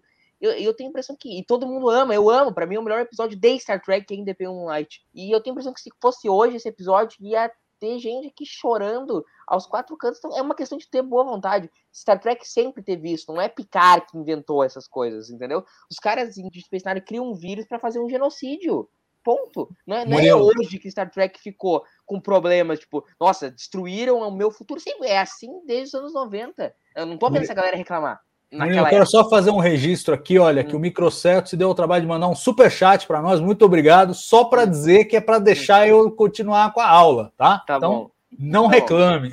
E, e, agora, para continuar minha, o meu quadro, a crítica da crítica, eu tem, tem gente criticando o lance de ter som no espaço. É 2023 não, e nós estamos discutindo som no espaço. Para mim não dá, cara. Para mim não dá. Essa discussão aí é mais velha que a minha avó. Desde a abertura da série clássica que a Enterprise fazia quando passava, não dá para ter essa discussão. É, mas... é, então, tipo assim, cara, é uns nitpick, assim, som, cara, é, quando tu mete essa crítica, velho, é porque não tem mais o que tu falar. Ou, sei lá, o ref... É, vai, vai, Roberto. Tá, é, não, eu só queria dizer que essa, que, eu, que eu ia justamente né, falar isso, assim, que tu, esse, esse episódio que tu trouxeste do, do Hugh, para mim é um episódio muito hum, significativo, assim, porque na verdade é justamente, né, eles estão falando de genocídio e, e o Picard contemplou muito seriamente o genocídio né, naquele episódio. Tipo assim, foi lá pelas tantas, aos 45 do segundo, não, aos 35 talvez, do, do episódio, que ele foi se dar conta, assim, calma, né? Esse daqui é um ser pensante, o que, que eu tô fazendo, sabe? Mas assim, foi. O ódio dele falou mais alto, né? E aí queria me convencer, Roberto, que quando o Picard resolve matar a Vadik, que, meu Deus, o Picard não tem mais caráter, o Picard não sei o quê. O Picard sempre foi o que ele é. O cara contemplou genocídio em TND. Aí os caras querem me convencer que agora o Picard é um sem caráter. Então é uma questão de ter boa vontade muito. com a série. É, é uma questão de ter boa vontade. Quando tu tem má vontade, é que tu, é que tu começa a falar esse tipo de coisa, entendeu? Os caras, Aqui, os caras vêm. José... Só pra terminar, desculpa. É, os caras veem as séries do passado com uma lente cor-de-rosa e veem as séries atuais com. Eu não gostei do refit que fizeram com a Enterprise D entendeu? O bom mesmo era se fosse, ah, pelo amor de Deus, entendeu? É questão de, de como tu quer ver. As pessoas veem as séries como elas querem ver, e não como elas são. O José Ferreira que nos deu outro super chat, obrigada. E aí ele pergunta: vocês acham possível que a Deep Space Nine apareça no último capítulo de Picard? Acho que o Matalas deixou bem claro, né? Quando perguntaram lá, ah, agora vocês viram, são os Borgs, tal, é, não são os Power Rays, nem nunca pensamos em colocar os Power Rays, porque eles não, não, não, não combinam com o objetivo que a gente tinha e, e é uma coisa de Deep Space Nine que não casa com o Picard. Então, acho que da mesma forma, Deep Space Nine ali não, não, não tem porquê. Se eles tivessem ido por qualquer motivo, ido para a linha do Power Ray, aí ok, o negócio tinha que acabar lá no buraco de minhoca, Deep Space Nine, Bajor, né, os profetas e tal, mas é é, eu acho que não tem nada a ver. Eventualmente pode ter um câmbio aí de alguém aparecendo, algum ator de Deep Space Nine, mas eu acho que também você já tem o Worf ali, entendeu? Representando, né? Talvez o O'Brien, porque alguém, eu não lembro lá falou no nosso nas conversas lá que a gente tem, os spoilers comentando sobre os episódios, alguém falou alguma coisa, pô, o O'Brien é, é o cara que manja de teletransporte. Será que ele vai aparecer no finalzinho só para dizer alguma coisa do tipo conseguir eliminar o negócio do transporte? Né? Ou e aí ele fazer se torna um upload de alguma coisa, porque mas o O'Brien ele fazia parte da nova geração, ele veio da nova geração, aí ele se torna o cara do do, do Lordex, o cara mais importante dele, da claro. federação, é. É, então, é. Então acho que Aquilo é faz muito sentido. Eu acho que assim, se for para ter alguém, vai ser o O'Brien, mas porque tem, eu acho que tem um motivo, né? Ele tem a ligação com a nova geração. Acho que É, não, porque eu não acho vão que- fazer alguma coisa assim de aparecer. É Eu muita quero coisa para dizer que eu sou time O'Brien, mas eu tô aqui também. Eu, eu- na verdade, assim, eu tô meio em cima do muro, entendeu? Porque o Elber ele disse assim que quem precisa ter- aparecer mesmo é o Barclay. Então, A menor vontade tô- que ofereça o Barkley. É, eu acho que Mas- nenhum dos dois vai aparecer, gente. Eu acho que, não sei, eu- eu- talvez eles tenham feito mais alguma surpresa pra gente no último episódio em termos de aparições, mas a gente sabe que pelo menos o, o, o Tim Russ com o Tuvok deve aparecer, porque ele falou que fez dois episódios, ele só apareceu em um até agora, só sobrou mais um, então ele tá lá. Resta saber se outros, outros também, é, outros famosos aí vão fazer uma pontinha. Seria muito legal, acho que podemos ter essa expectativa mas o, o, Cole Meany em particular é, é muito ator, eu acho. Ele é muito ator para você falar assim: ah, vem aqui e faz uma cena. Não sei se não tem a vibe nele de que ele super topa, entendeu? Tem uns caras em Star Trek que são arroz de festa. Você pede lá pro eh, Duncan McNeil, você pede pro, pro o ator do Harry King lá, esqueci o nome dele. Como é o nome dele? Me ajudem a lembrar. Kim- ah, É, Garrett Wang. Garrett Wang, lembrei. Desculpa aí, Kim. É, que você é alferes ainda. É, mas mas é, esses caras você pode chamar que eles vão. O, o- o Robert Picardo, esses caras vão para qualquer coisa. Agora, o Cole Meany, eu acho que precisava ser um papel. Entendeu? Eu não sei se ele ia aparecer para uma ceninha. Seria muito Ah, legal. Talvez pela nostalgia de, de ter toda a nova geração ali junto, dele ter feito parte desde Encontro em Farpoint, ele estava lá. É, é ele, ele pode surpreender, mas, mas eu ficaria realmente surpreso.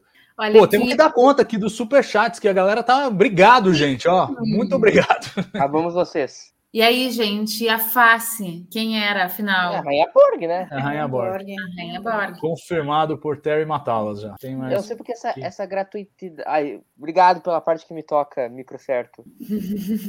E Tá vendo? eu- Deu uma pra mim e uma pra você. O Microsoft A pergunta- ele, a ele faz pergunta- média aqui com todo mundo, pô. Aham. A Agora- pergunta agora- é: a Alice Creed vai aparecer ou só vai ficar na voz dela? Não vai aparecer. Você tá prevendo ou você tá informando? Tô prevendo. Posso informar. Então não vai aparecer. Não, o, assim, o que o Terry Matalas falou é o seguinte: ela tá zoadaça, a Rainha Borg. Por isso que ela não aparece. A gente vai vê-la no episódio 10. Não sei se ela vai ter a cara da Alice Creed, porque vai estar justamente disforme.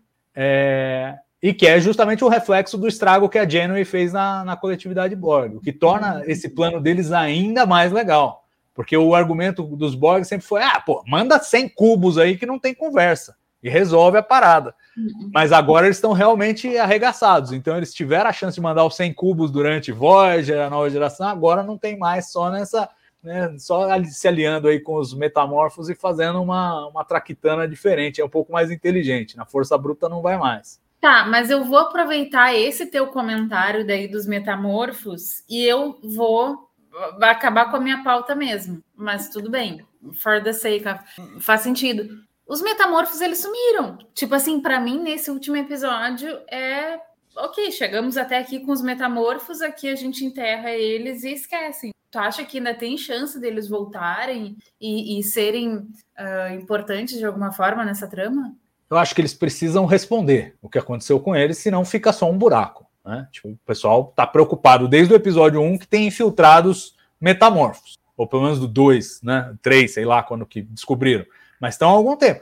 Essa, é- essa, essa, esse ponto da trama tem que ter uma resposta. Agora, não me surpreenderia e não seria inconsistente com os Borgs, é, não só pela postura deles é, usual, mas também pelo que a gente viu na temporada, que uma vez que os metamorfos é, tiveram a sua utilidade encerrada, eles acabem com eles da mesma forma que estão matando os, caras que não foram assimilados lá. Eu acho perfeitamente factível que façam isso. É, inclusive, a gente viu no começo da temporada o, a face, que agora sabemos é a Rainha Borg, falando para Vad que vocês são dispensáveis, vocês não prestam para nada, vocês têm que ir lá e trazer o Jack, e é isso, e acabou. Quer dizer, já tratam os metamorfos como aliados de segunda categoria. Dali para rifá-los, como fizeram em Scorpion com, com a própria Voyager, uhum. depois que a, a, a, utilidade da Voyager tinha passado, tipo, agora acabou o acordo, vamos assimilar vocês e dane-se. É o, é o padrão deles. Então, não é como se eles tivessem uma moral para seguir, né? É, mas eu espero que isso seja respondido em tela. Não pode ser a minha resposta no TB ao vivo. Tem que estar tá na tela na semana que vem. Vamos ver. Semana é, que vem? Eu... Não, é essa semana já. É, o, o, eu acho que os transmorfos cumpriram o seu papel que os Borgs precisavam que eles fizessem, porque os Borgs não, não tinham como infiltrar nenhuma nave, né? É, os, era, um, era, era perfeito para os Borgs usar os transmorfos, né? É, foi um meio, foi um meio para o fim que eles precisavam. Mas, mas é que, assim, que eu acho muito burro, entendeu? Eu acho muito burro dispensar os metamorfos, porque eles têm uma capacidade muito útil. Não Mas só os Borgs acham agora nós assimilamos todo mundo, todo mundo a gente não precisa mais deles. É, acabou. É, os Borgs não têm necessidade de ter uma relação com outras raças. O negócio deles é assimilar todo mundo. Mas todo se, mundo justamente não vai terminar na, na humanidade, entendeu? Não é na cabeça dos Borgs, vai, né, Roberta? Não, claro que não, gente. Os Borgs eles vão assimilando, eles já assimilaram 8.200 e não sei quantas raças. Por que, que vão parar na humanidade? Porque a humanidade é tão não, perfeita, não, tão maravilhosa. Não, mas, nenhum, mas a federação, depois de assimilar a federação, tipo, fica, não, encaminhamos o jogo, né? Encaminhamos. É, 3 a 0 é, Gente, eles estavam é. Delta, eles chegaram no Alfa, ainda tem o Beta e o Gama para assimilar, no mínimo, o Beta e o Gama. Ah, mas aí agora acho. eles já recuperaram a força que eles tinham perdido, né? Eles têm uma frota de naves gigantesca. O José Ferreira Júnior Outro superchat. Aê. Qual nova série de Star Trek vocês gostariam de ver no futuro? Eu gostaria de ver os primeiros anos de Picard na Stargate. Eu tô cansada de prequel, na real. Star Trek Liam. É uma prequel que vai contar, vai contar os anos entre ele escapar lá na de Wolf 359 e chegar a capitão da Titan. É isso? Quando, eu queria... quando eu tiver, quando a Associação dos Amigos e Admiradores Capitão Leo Shot tiver o espaço para se pronunciar, eu posso falar mais sobre toda essa situação que nós estamos passando. Eu queria, eu queria Star Trek Bajor, eu queria um, uma capitã bajoriana numa nave como como personagem principal de uma série, porque a gente nunca teve um capitão que não fosse humano como, como o personagem principal de uma série de jornada. A Olga tá aqui falando que, que previu que o Murilo diria isso, né? Ele tiraria dinheiro do próprio bolso para bancar a série. Calma, mas tu acha que esse superchat vai para onde?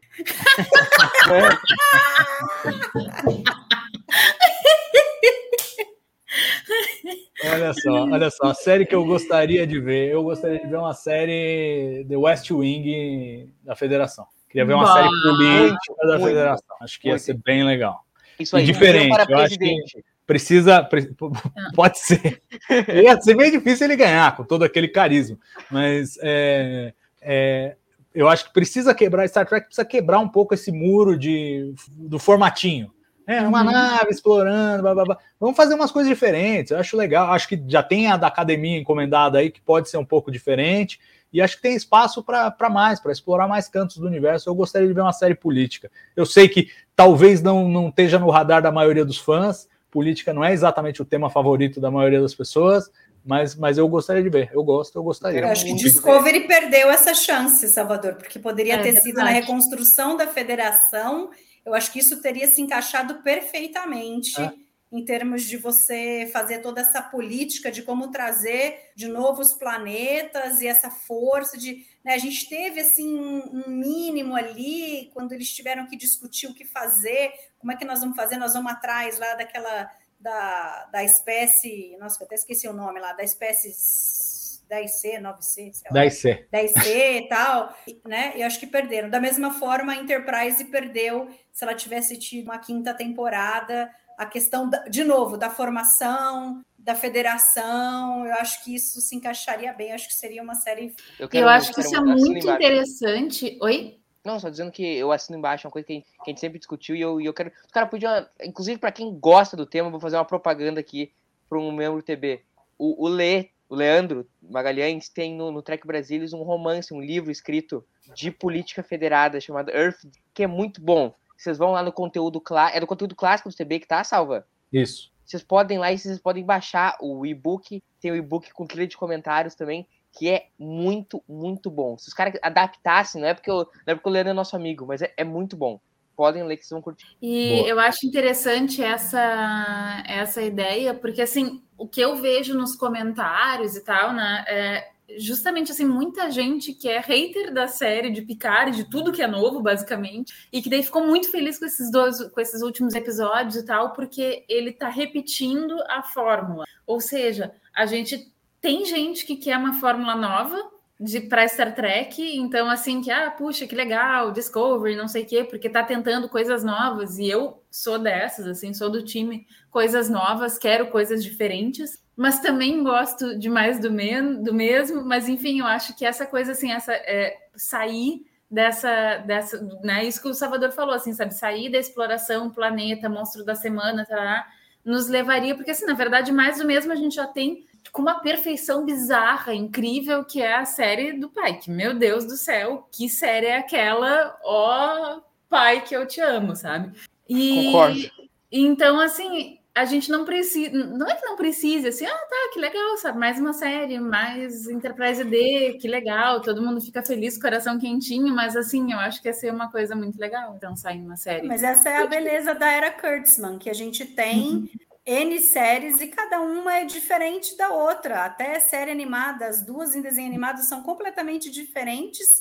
Cada uma, é, você pode gostar de todas elas, mas você pode gostar de uma ou outra, porque o seu gosto vai numa direção ou em outra, né? Então, eu acho que isso daí que é legal. E a gente vai ter agora a Picard saindo, Discovery saindo, né? Vem aí a, a nova série né, da, da, Academia. da Academia da Frota, que vai ter um perfil diferente, acho que das séries que a gente está acostumada. Então, quer dizer, gente, eles estão abrindo a possibilidade de ter coisas muito diferentes, de explorar o universo, de não ficar só naquela coisinha da navezinha andando para lá e para cá. Mas você também vai ter, e como a Roberta falou, né, Strange New Worlds maravilhosa, e tem esse perfil ótimo. Aqui o Carlos fala aqui da, de algumas séries que também tem isso, né? Expanse, Salvation. Política seria muito bem-vinda. Ah, tava é, dentro da sessão 20, taca dentro da sessão 21 e passa a régua. É, sessão 31, né? Se- é, Sessão sessão 21 não conheço. Inclusive, estava escrito 31 e eu consegui ler 21. Tipo assim, eu sou aquela pessoa que está lá escrito azul numa, numa fonte vermelha e eu, sei lá, que eu vou ler roxo. Mas, gente, eu só quero lembrar, assim, que a gente já passou da metade aqui da nossa live e a gente ainda não chegou no plano maravilhoso do Picard de pegar a nave que está sendo procurada por toda a federação, que está tomada por Changelings e Borgs, e levar para o meio da armada Borg. A gente ainda não, não chegou assim nesse plano. Quer dizer, a gente falou muito, muito lá, né, muito, muito, é, ampassando no início da live. E aí, segundo a Mari, o, o Shaw ele só cansou de resistir, né? Ele só, ele só tá resignado. Ele só diz: é, é sério mesmo? Qual é o plano? Vocês não têm o plano, né? Pobre Liam. E aí, Pô. cara é morto por causa desse plano de bosta. Depois a gente fala disso, depois a gente fala disso. Eu quero dizer o seguinte, eu, eu meti o pau no Picard aqui quando ele teve aquele plano de trazer a Vadik pra dentro da. Aquele lá é pra tu pegar aquele velho e falar assim, ó, nós te pagamos em casa. nós te pagamos em casa. Nós te pagamos em casa.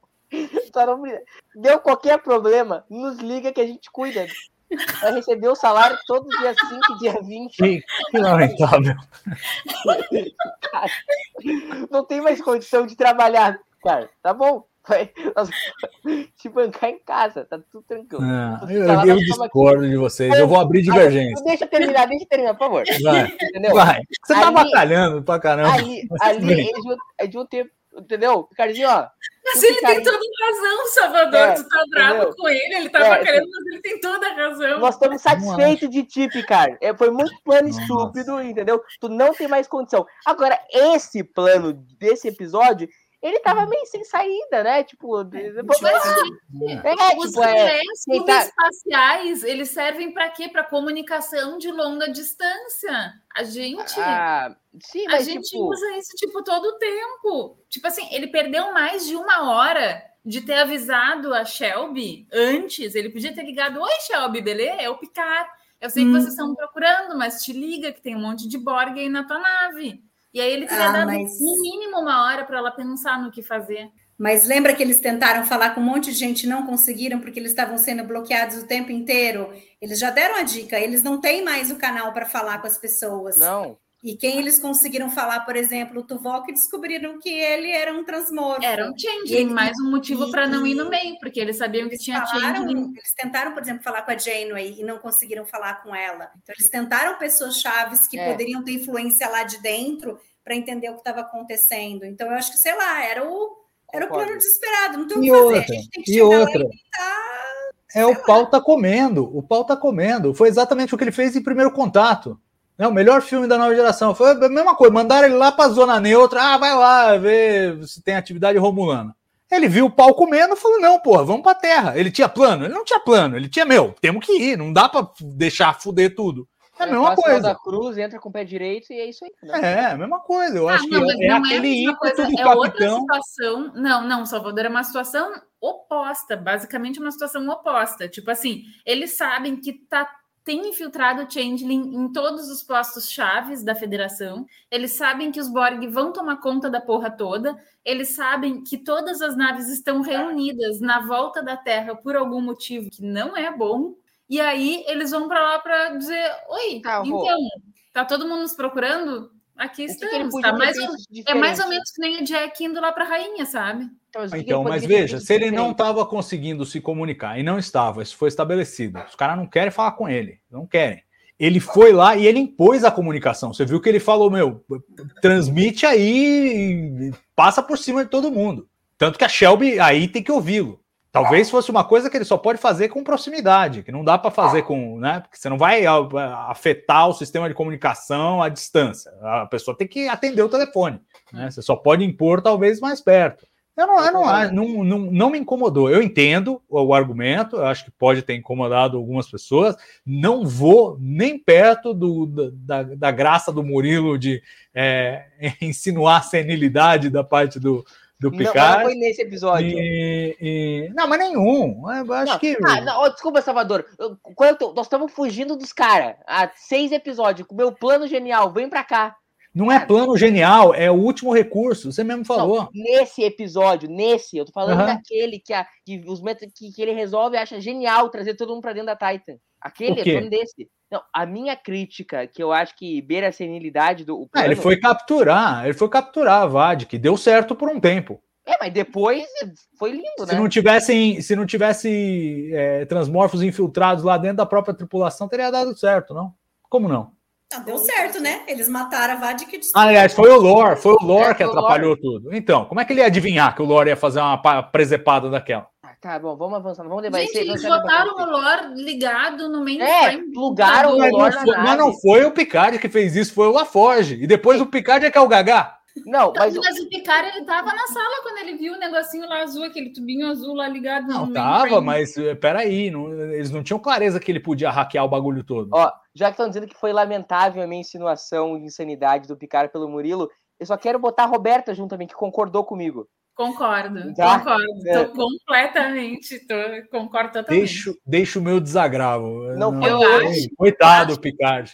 Eu, eu acho acho- que o Picard fazendo vinho é um ótimo capitão. Isso aí. Ah, não. Não, mas eu, eu, eu acho o seguinte: esse plano aí não foi problema. Esse aí, tipo, cara, quem é um peito pra quem tá cagado? Esse foi o. Nenhum foi, nenhum É. foi. Os caras os caras estão botando a culpa nele desde que começou a série. Agora- desde Não, que é, começou a o série, o Picard tá é culpado por tudo de ruim que aconteceu. Não só ele, como o Patrick Stewart, né? Eu não É, tenho pois culpa é. que o cara tá três temporadas fazendo merda, mas eu acho Não dá, dramaticamente não. bom. Não Dramaticamente não. bom. Nossa, discordo totalmente. Discordo Entendeu? totalmente. Cara, não tinha Picard se ele ficasse em casa, velho. fazendo vinho. Fazendo vinho, Com a. Laris, coitada, que foi completamente É, coitada esquecida. da Laris, Vamos é, lembrar, é. né? Que a coitada Como enólogo, é um ótimo almirante, gente. Vamos É, lá. pois é, velho. Deixa o Riker, o Riker tá, o Riker tá bem, o Riker ainda tá consciente. Nossa, que lamentável isso. Para, Murilo. Para que tá feio. Para que tá feio. Salvador, Roberta. quanto mais tu faz, quanto mais Mas tá feio, ficar, gente. É um etarismo horroroso. Não, Para mas com a questão isso. não é a idade dele, mais- cara. mais ele vai A questão fazer não é a idade, não é, não é que ele tá velho. O problema não é a idade dele. É que ele realmente tava com- tendo planos estúpidos. Não esse. Esse foi, eu acho que era o que dá pra fazer. O que eu e a Roberta estamos dizendo, Salvador, é que ele realmente faz planos que não tem como, velho. Não É, tem como. Bom foi o plano do Riker para usar a Titan lá no, Também no- foi no ruim, primeiro episódio. Foi foi excelente. Mas você acabou de falar que o Riker tá ótimo. Sim, mas ele não, Não, fez um plano. E aí não é etarismo. Eu o cara tem um cara, plano cara. idiota, mas ele é 20 anos mais novo, então tudo bem. E não é etarismo. Olha aqui, Ó, ó. o Alan, não Alan ó. aceitar, colocou não uma gostei. frase Vamos muito lembrar. boa, ó, que eu gostei, ó. Com- o Alan falou assim, ó, concordo, não houve plano ruim nessa temporada, houve muita reação. Foi Olha uma aqui, ó. reação meio sem pensar, mas É. Não, mas, mas eh, eh, gente, nós estamos nós estamos há nove semanas. Eles estão há quatro dias nessa trama. Isso sim, isso é um bom Não, argumento. não, eles, não é que o cara teve muito tempo para pensar. A gente tá vendo a contagem regressiva do dia da fronteira desde o começo. Mas eu, tô- eu não tô dizendo que esse plano foi ruim, eu vou repetir pela última vez. Esse plano era o que dá pra fazer. A Roberta acha que não. Eu acho esse plano Não, atual que era que sim. dá pra fazer.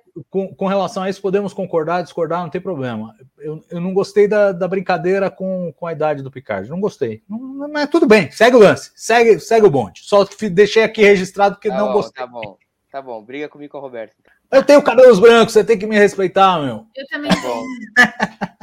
É. Vamos lá, vamos lá, segue o bonde, segue o bonde, segue o bonde. Tá, e bom, tá, então agora que eu, queria falar, vou, voltar tudo, porque enfim, já, já bagunçou tudo, mas enfim, eu já tô acostumada com o caos, com a, a total falta de sentido lógico, de tempo das minhas, dos meus roteiros, mas tudo bem.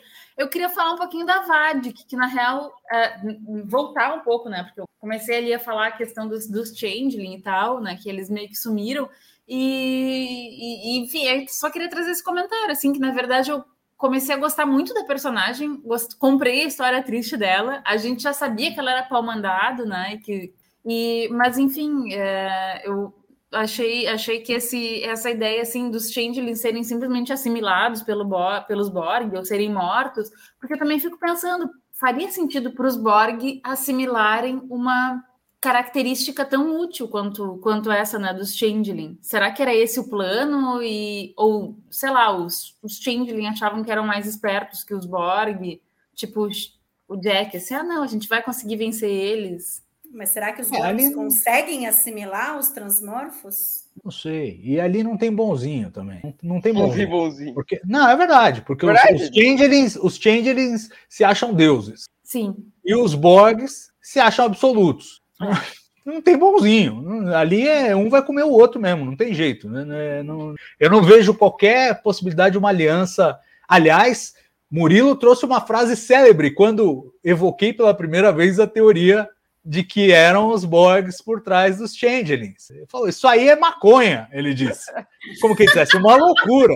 Porque realmente, e aí concordo com ele, são dois, são dois, digamos, é, absolutistas. E, e É entre dois absolutistas é- vai ser difícil, você vai ter uma aliança, entendeu? Mas fizeram uma aliança de conveniência ali. Os dois queriam acabar com a federação, cada um tinha uma peça do quebra-cabeça. O Joinhedo, mais cedo, é, botou um comentário aí falando do. Da, de que era uma necessidade de trama para disfarçar os Borgs, então jogaram os metamorfos no começo, mas eu acho que eh, vai além, porque não dava para fazer esse plano sem os metamorfos. Não dava sem infiltrar dentro da federação e os Borgs não conseguiriam fazer isso. É Então, assim, é, eu acho que tem, claro, tem essa, essa função. Se eles não quisessem é, disfarçar, eles já teriam mostrado que estavam os, os Borgs por trás desde o começo, então tem essa função. Mas é um, é um uso inteligente dos metamorfos, porque eles realmente são necessários para a trama. Não foi tipo, ah, vamos pegar esses aqui porque vai ser legal. Ou para disfarçar só. Era útil, era funcional. Inclusive, sobre, sobre a utilidade dos metamorfos, assim, eu- um- muito- uma crítica que eu tenho lido repetidamente na internet, e agora eu é que vou passar pano, é que, ah, pô, que, que plano idiota botar todo mundo junto, não sei o que é isso. A gente, a gente falou aqui nas, nas lives, né? Mas aqui mesmo, quando a gente falava, a gente ia dizer assim, meu, tipo, os caras estão. A cabeça da federação tá toda com os caras infiltrados, né? Então é lógico, tipo assim, a Roberta lá, que é a alferes de não sei o que, pode estar tá achando, meu, a gente vai ligar todas as, todas as naves nessa porcaria. A gente já viu vários episódios em que isso deu errado, a gente vai fazer esse negócio de novo. Pô, o chefe tá mandando, o almirante tá mandando, né? Então, assim, isso, isso também tá muito. Para mim, assim, poderia ser um, um, um, cérebro de Spock, assim, mas. Não, não, é. não, me incomoda. E para dizer que eu não só, só discordei do Salvador na live de hoje, eu concordo integralmente com o lance do, do. Eu me incomodaria muito mais se fosse uma aliança com o Dominion, sabe? Tipo, o Império Dominion se aliou aos Borgs. Como é uma facção dissidente, isso me incomoda bem, bem menos. Só queria puxar bem rapidinho, que coisa de 15 segundos é o, é o Edu Santiago que com o climão não ficou, né? A gente sabe discordar, tá?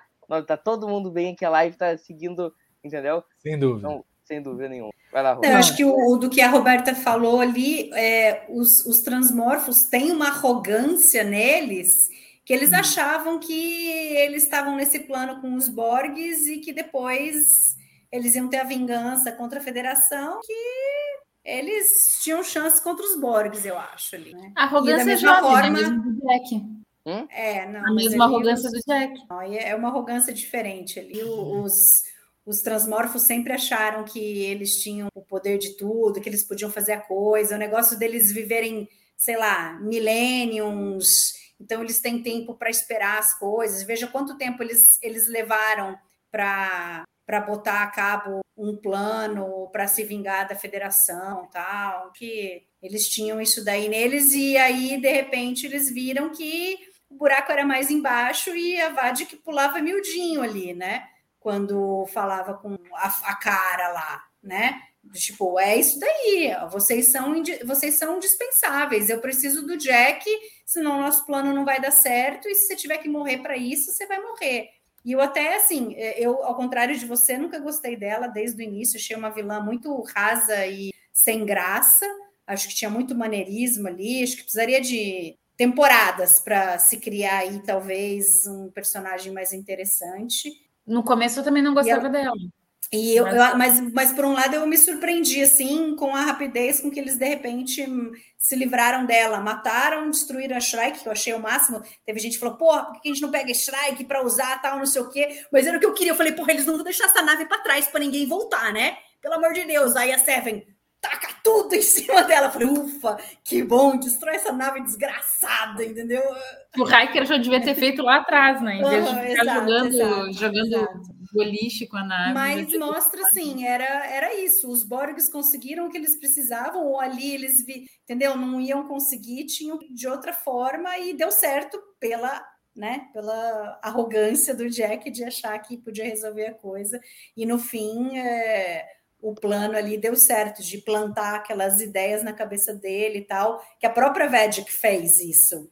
Quem é você? Eu, você é importante, a gente precisa uhum. de você, vem para mim e tal. E acho que isso criou na cabeça dele. Então, apesar dela não ter conseguido pegá-lo e levá-lo até o Cubo Borg, é, a presença dela foi forte nesse sentido e, e teve o payoff, né? Nesse episódio embora ela tenha morrido. Mas eu acho que ela não tinha mais função na trama. Ela não tinha mais função. Agora são os Borgs. Então aí é só o medo de, pô, não vamos falar mais nada dos transmorfos, né? Espero que tenha eu, um, um payoff isso daí também, né? Mas, enfim. Eu, assino embaixo tudo que a, que a Mari fala, assim, apesar de eu estar amando esse segundo, esse terceiro ano de picar, a Vatic nunca me pegou, assim, desde o primeiro até esse episódio. Sempre achei com a Roberta, a, a Mari tem uma coisa até um pouco meio canastrona, assim. E até me surpreende, assim, alguma reação de alguns fãs, tipo assim, amando a Vatic. Tipo, nossa, melhor vilão, não sei o quê. Cara, não é um vilão péssimo, assim, mas também para mim nem fede nem cheira, entendeu? É, o que, o que eu acho, na verdade, da Vadik é que eu acho que ela foi muito, muito usada. Tem, tem, é, assim, você tem que saber dosar o personagem. E eu acho que eles não souberam dosar o personagem e ele ficou meio repetitivo, meio vazio, até chegar na revelação de qual era a história, qual era o background dela.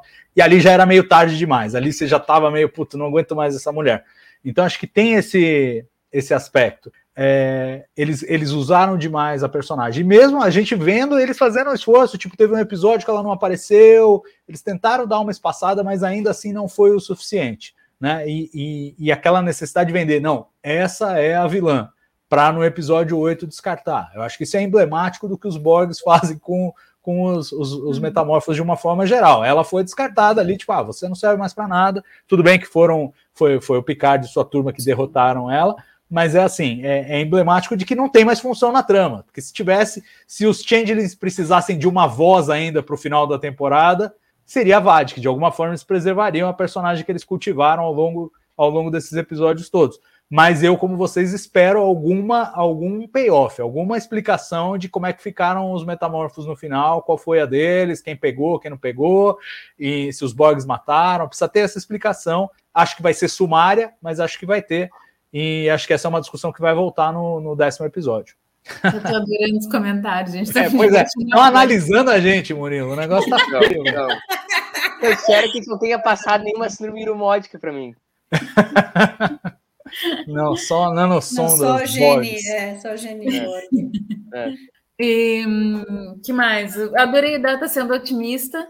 É, o novo senso de humor do Data, finalmente eles acertaram na coisa do senso de humor do Data, gente. Muito bom. É oito é, temporadas é do lore, né? e dois filmes. Eu acho que é do lore. Ah. Eu acho que é a herança do lore. Essa, esse humor mais ácido dele é, é coisa do lore. Pode ser. Total, total. E agora a gente vai ter que falar na Enterprise D, né? E do carpete Nossa. da Enterprise D. Nossa, maravilhoso. A, a, a, piada do carpete, teve gente que eh, não gostou. Eu adorei a piada do carpete. Uau. Pela, não só porque eu achei que foi uma piada engraçadinha, funcionou em, nos seus próprios termos ali, mas porque tem uma metalinguagem maravilhosa, né? Porque, que, para quem não se lembra, esses fãs, né, que às vezes não parecem muito fãs, mas é um pouco, é a coisa de ser crica, né? Então sempre tem o crica. No começo da segunda temporada, estava enchendo o saco do Dave Bless, o, o, designer de produção, reclamando que as naves novas agora não tem mais carpete, é tudo chão brilhante, o corredor com chão brilhante, não sei o que. Desde a segunda temporada, quando apareceu lá Stargazer, eles estavam enchendo o saco. E aí, pô, vingança é um prato que se come frio, né? Esperaram chegar lá na Enterprise D, no, no penúltimo episódio da, da série, para soltar aquela piada. Falar, não, o que ele mais sentia falta era do carpete. Maravilhoso, maravilhoso. Chef's kiss essa piada. Não, e a gente tem que pensar, por exemplo, na casa de quem que hoje em dia tem carpete? Na casa é. de ninguém mais tem carpete. Carpete virou uma coisa demodê, acabou. Sim. E o carpete é uma coisa que representa muito aquela, aquela década de 80. Sim. 80, 90, você tinha isso. Então, é, era uma coisa que se tinha. Hoje em dia, pô, você não vai ter mais carpete é, nas naves, é, né? é nojento carpete, né? É. Para limpar, né? É terrível, mas eu, eu, eu, tenho que dizer que no meu escritório aqui tem um. Mas é terrível. É, é, é uma história para fora da live. Mas, mas desde que ele foi colocado aqui, era para ele não ter sido colocado. Foi tudo um engano na reforma. E ficou até hoje. Ideia do Picard. Olha aqui, ó. eu acho que o Eduardo aqui está dizendo que é um carpete do futuro. Aposto que eles têm autolimpante, alguma função ah, Não, isso com certeza tem. Sério, né? Tá, eu só quero não, saber quando eu. Pode falar. Fala, fala, Murilo. Não, não, não isso eu ia falar que tem aquela vibe, aquela vibe de hotel, né, da Enterprise D. Tem aquela vibe é. de hotel, ou de, de, de, navio, de cruzeiro tal. Acho que é por aí. É, eu só...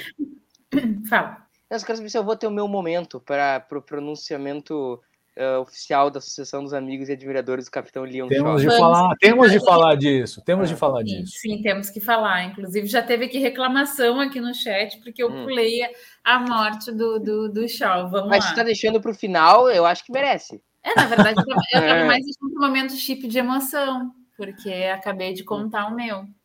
Olha Mas vamos aí. lá, vamos, vamos falar, vamos falar do, do momento da, da morte. Bom, primeiro, não, primeiro eu quero saber de. Bom, não, não há dúvida de que morreu, né? Alguém aí ainda acha que pode não ter morrido? Murilo acha que pode não ter morrido? Eu acho. Não. Juvenil também acha nos comentários. Porque é. E eu lembrar... também já li, né, já li também, no, inclusive no, no Trek Brasilis ali, o pessoal diz assim, ah, acho que vão botar nanosondas e eu achei que seria uma justiça poética. E ele falou que ia fazer 10 episódios, né? Ah. É, ele falou que tinha 10 episódios. Aí perguntaram, então quer dizer que você tá nos 10? Ele falou, vamos ver. Então ele também não. Pareceu que ele tinha, num ato falho, entregado que estava nos 10. Não duvido que ele esteja no décimo também, de alguma maneira, mas eu acho que morreu, morreu. Eu acho que não. Podem ressuscitar? Se ressuscitarem, eu. Puta, aí é demais, hein? É. Mas ele. Eu Então, Acho que ele. Mas não seria ressuscitar, gente. Seria só porque não mostrou ele caindo só tá morto. Ah, Não, mostrou não bem. Não mostrou. Tchau aquele- Seven, te entrego capitania, você agora é capitã, Seven Mas of ele já tinha Nine. entrego antes o cap- E a aquele- capitania da nave para o Hiker. Não, sim, mas, mas, mas e o simbolismo e o olhão vidrado daquele de Hum. estou morto, estou fingindo que estou morto, sou um ator fingindo que sou um personagem que morreu. Olha aqui, Tá, ó, a, mas- Es- a Ezra está dizendo: se não teve enterro, pode estar vivo. Concordo. Tá, eu posso dar o seguinte, posso fazer a minha É. explanação? Eu, eu, eu, que eu.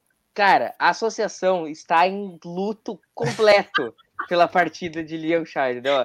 A associação dos amigos e admiradores do capitão Liam Shaw tá, assim, ela quer declarar oficialmente que ela tá em luto de três anos, não é três dias, três anos.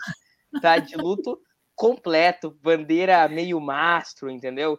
É, sem aulas, é uma, uma tristeza de fato. Eu, quando, eu, no inteirinho de presidente, quando, quando deu a cena, porque a cena ela, ela telegrafa, né, que vai dar merda. Porque a gente já viu aquela cena ali 223 vezes em Star Trek, né? Quando ele foi falar, eu falei, vou matar o cara, vão me sacanear. Eu não, tinha certeza que os caras, iam- que a cena entrega, né, que o cara vai bancar o herói. E eu só tenho que dizer que aquele ali é Liam Shaw, entendeu? O cara que se sacrifica pelos outros. Não queria dizer que tentaram difamar. Salvador Nogueira, na última live, tentou de todas as formas difamar Liam Shaw. Entendeu? Que, que eu chamei o Picard, não sei o quê. Ele tentou acabar. Ele não, ele não perguntou se o cara tinha família, entendeu? Ele tentou ofender o Liam de todas as formas possíveis. Ah, você tá aí. episódio, deixa eu concluir. Ele provou o seu valor. O seu valor, entendeu? Que homem é Leon Shaw. E mais, e mais. Quando tu acha que tu matou Leon Shaw, Leon Shaw volta. Entendeu? Sei, Quanto a eu isso, não eles vou- fizeram um paralelo aí que a gente vê que o Shaw viveu desde do Wolf 359, ele viveu com na cabeça dele que ele não merecia ter vivido. Ele tinha que ter morrido lá atrás. E aí agora ele morre pelas mãos do- dos Borgs, que era o que devia ter acontecido lá atrás, entendeu? Então Não, e fazendo e fazendo a mesma coisa que o salvou, que é botando os outros na que nave. os outros na nave, exatamente, perfeito. Eu acho que é isso daí. E assim, é, e, e- e assim, Terry Matalas falou isso. Então, se Terry Matalas falou isso, é que hum, o que a Mari leu é o que ele escreveu. Né? É, esse era o arco do, do Shaw e foi executado. Se vai ressuscitar ou não, aí são outros 500. Mas quero fazer aqui mais uma vez uma correção, porque estou sendo caluniado, dizendo, dizendo que eu acabei com o Liam Shaw. O que eu disse era: ele estava se mostrando. é, peguei um comentário da Débora na semana passada, está se mostrando medíocre. E o que pode fazer para resgatá-lo é ele ter um ato de heroísmo, ele ter um momento de redenção, que foi exatamente o que foi entregue nesse episódio. E a redenção é completa. Ele trata 7 de 9 por 7 de 9, ele salva o resto da tripulação e se sacrifica pela tripulação.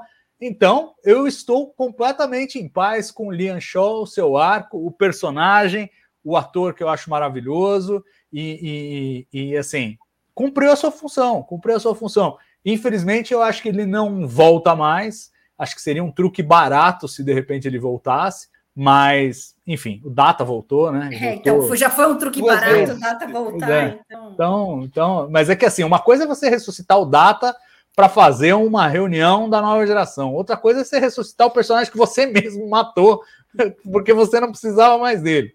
Então, tipo, acho que não vai acontecer, mas vai saber, né? O próprio ator fez uma postagem engraçadinha, como se despedindo.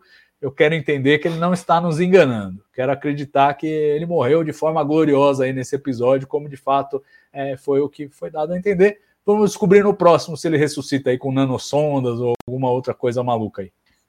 Ele voltará, voltando, cantando Eu voltei agora para essa trilha. Oh, Lord. É a cena pós-créditos. Isso aí, isso aí.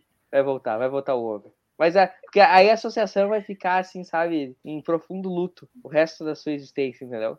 E a última coisa que eu queria trazer antes da gente, da gente ir para os momentos desses comentários, enfim, essas coisas que eu fui pescando na internet, é que muita gente cogitando que a Jurati vai voltar para ajudar. É, é. Porque, claro, e eu entendo também, sabe, as pessoas ficarem meio de cara, assim, tipo assim, calma, Borg já teve Borg no, na, na, na, temporada passada. Os Borgs, teoricamente, viraram bonzinhos, só assimilavam quem ia querer ser assimilado, tarará, tarará. E ajudou a federação. E agora os, os Borgs malvados de novo, enfim. Uh, Outra coletividade, eu... né, Rô? Oi? Outra coletividade, né? É. Não, sim, é. mas poderia vir ao resgate, é isso que eu acho que eles estão sugerindo. Sim. É, isso daí que eu li, é, assim, do pessoal achando. Spo que... é. Matala já deu spoiler que, não, que a Jurati não aparece, né? É, e eu, eu, acho assim, eu, eu nem vi o Matalas falando disso, mas eu acho que não, não cabe, não. Acho que não cabe, não, porque. Aí o, o Felipe pergunta: a Jurati não é de outra realidade? Ela veio de outra realidade, mas ela está nessa agora, né? Tá lá de porteira lá do, do bagulho lá que eles abriram, o buraco de minhoca maluco lá que eles abriram. Uhum. Então ela tá lá de porteira, e, mas eu acho assim, é por questões práticas, eu acho que não vai voltar. Não, não tem orçamento para trazer a Alison Peel para fazer um episódio, ainda mais depois da forma não cerimoniosa que dispensaram o elenco da, das duas primeiras temporadas. ah, vem aqui fazer um último só para. Uhum. Não acho que ela, que ela ia embarcar nessa e também acho que não orna com a trama. Por mais que fizesse algum sentido do tipo, ó, a gente tem, a gente tem os nossos Borgs também para dar uma força, né? Mas eu acho que não, não, não é, vai não por porque a solução tem que vir do Jack com o Picard e não uma interferência de fora de alguém que venha para salvar o dia. Será que antes da gente falar da Enterprise D, Roberto, fazer aquela votação que você queria fazer agora, já que a, a Mari puxou esse tema? Tá no assunto, né?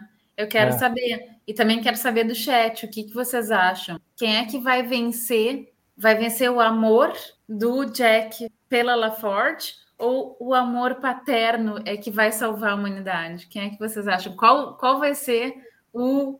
Fala, fala, Murilo. Eu queria primeiro que não tivesse a cena. Tá, eu também Arrancamos queria. Aí. Mas, mas vamos para a realidade. A realidade não é o que a gente gostaria tá. que ela fosse, é o que isso, ela é. Exato, então, isso aí. fala isso aí. Vamos lá. Então, só, só para concluir. Primeiro, eu queria que não tivesse a cena. Uma vez que vai ter a cena, eu gostaria que fosse com a Sidney. Mas vai ser o Picard. E eu vou gostar. é, já resumo, resumindo é isso, entendeu?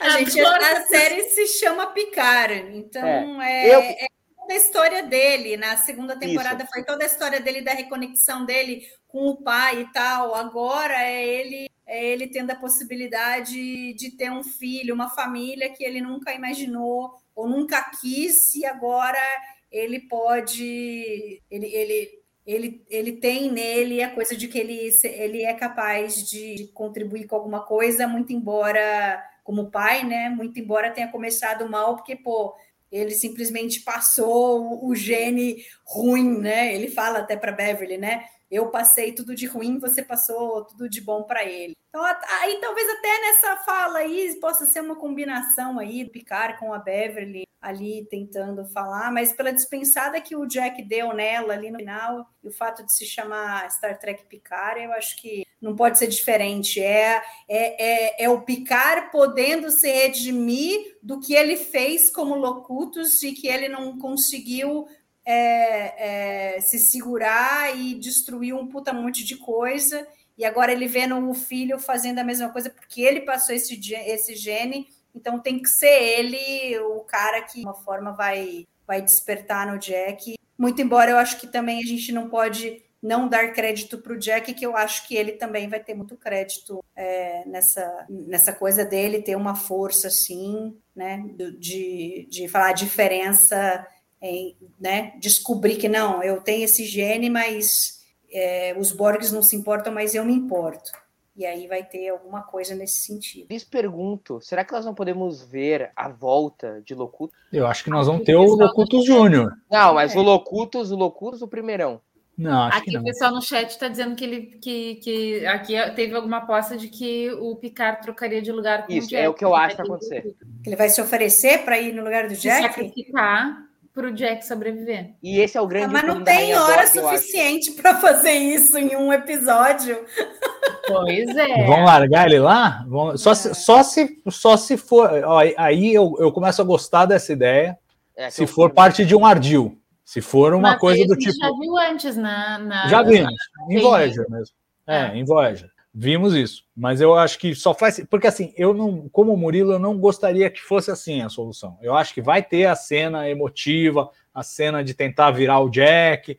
Essa cena vai existir, mas eu acho que a solução da trama não pode, não deve, não será só isso, né? Porque a gente Exato. já viu também em outras coisas que vão ter que inserir algum tecno blá blá, algum plano mais bacana, vai, vai ter que ter alguma coisa aí no, no, no espírito do que aconteceu em Best of Both Worlds que o truque foi mandar os Borgs irem dormir. Eles vão ter que ter uma sacada, não igual, mas uma sacada do mesmo naipe para poder para poder solucionar. Simplesmente só falar, ah, Jack, por favor, largue a coletividade, seria muito barato, por mais que o Picard faça o discurso e tal. E, e achei curioso que é, ninguém está apostando na Beverly, nem quem acha que deveria ser a Beverly. O pessoal aqui no chat comentando, tá, deveria ser, mas Ninguém aqui aposta que a Beverly vai não. ser essencial nisso aí. É verdade, eu nem coloquei na como uma das possibilidades. Estou com vergonha de mim mesmo. Eu acho que a única chance é, é ou eles não fazem, ou eles fazem com o Picard. Pelo, pelo, pelo estilo, assim, pela vibe. Eu, eu tá, Salvador, tu, tu só te esquivou, sabonete aí, tu não falou? Não, eu acho que não vai. Eu acho que vai ter uma cena com o Picard falando blá blá blá, mas não vai ser isso que vai ser.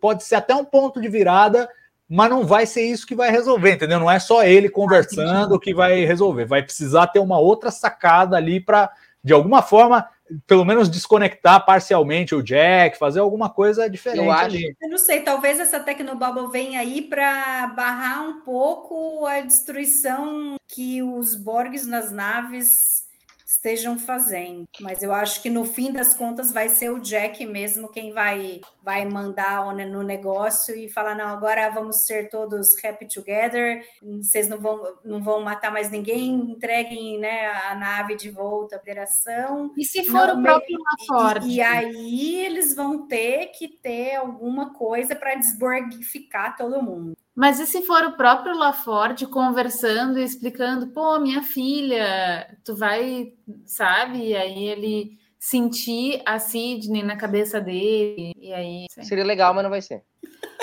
Micro certo, filho de capitão da Enterprise, só se dá mal, Kirk. Maldito Klingon matou meu filho. É, é, é. é. Sabe o que eu acho? Alguém tinha comentado aqui que filho de capitão da Enterprise tem red shirt.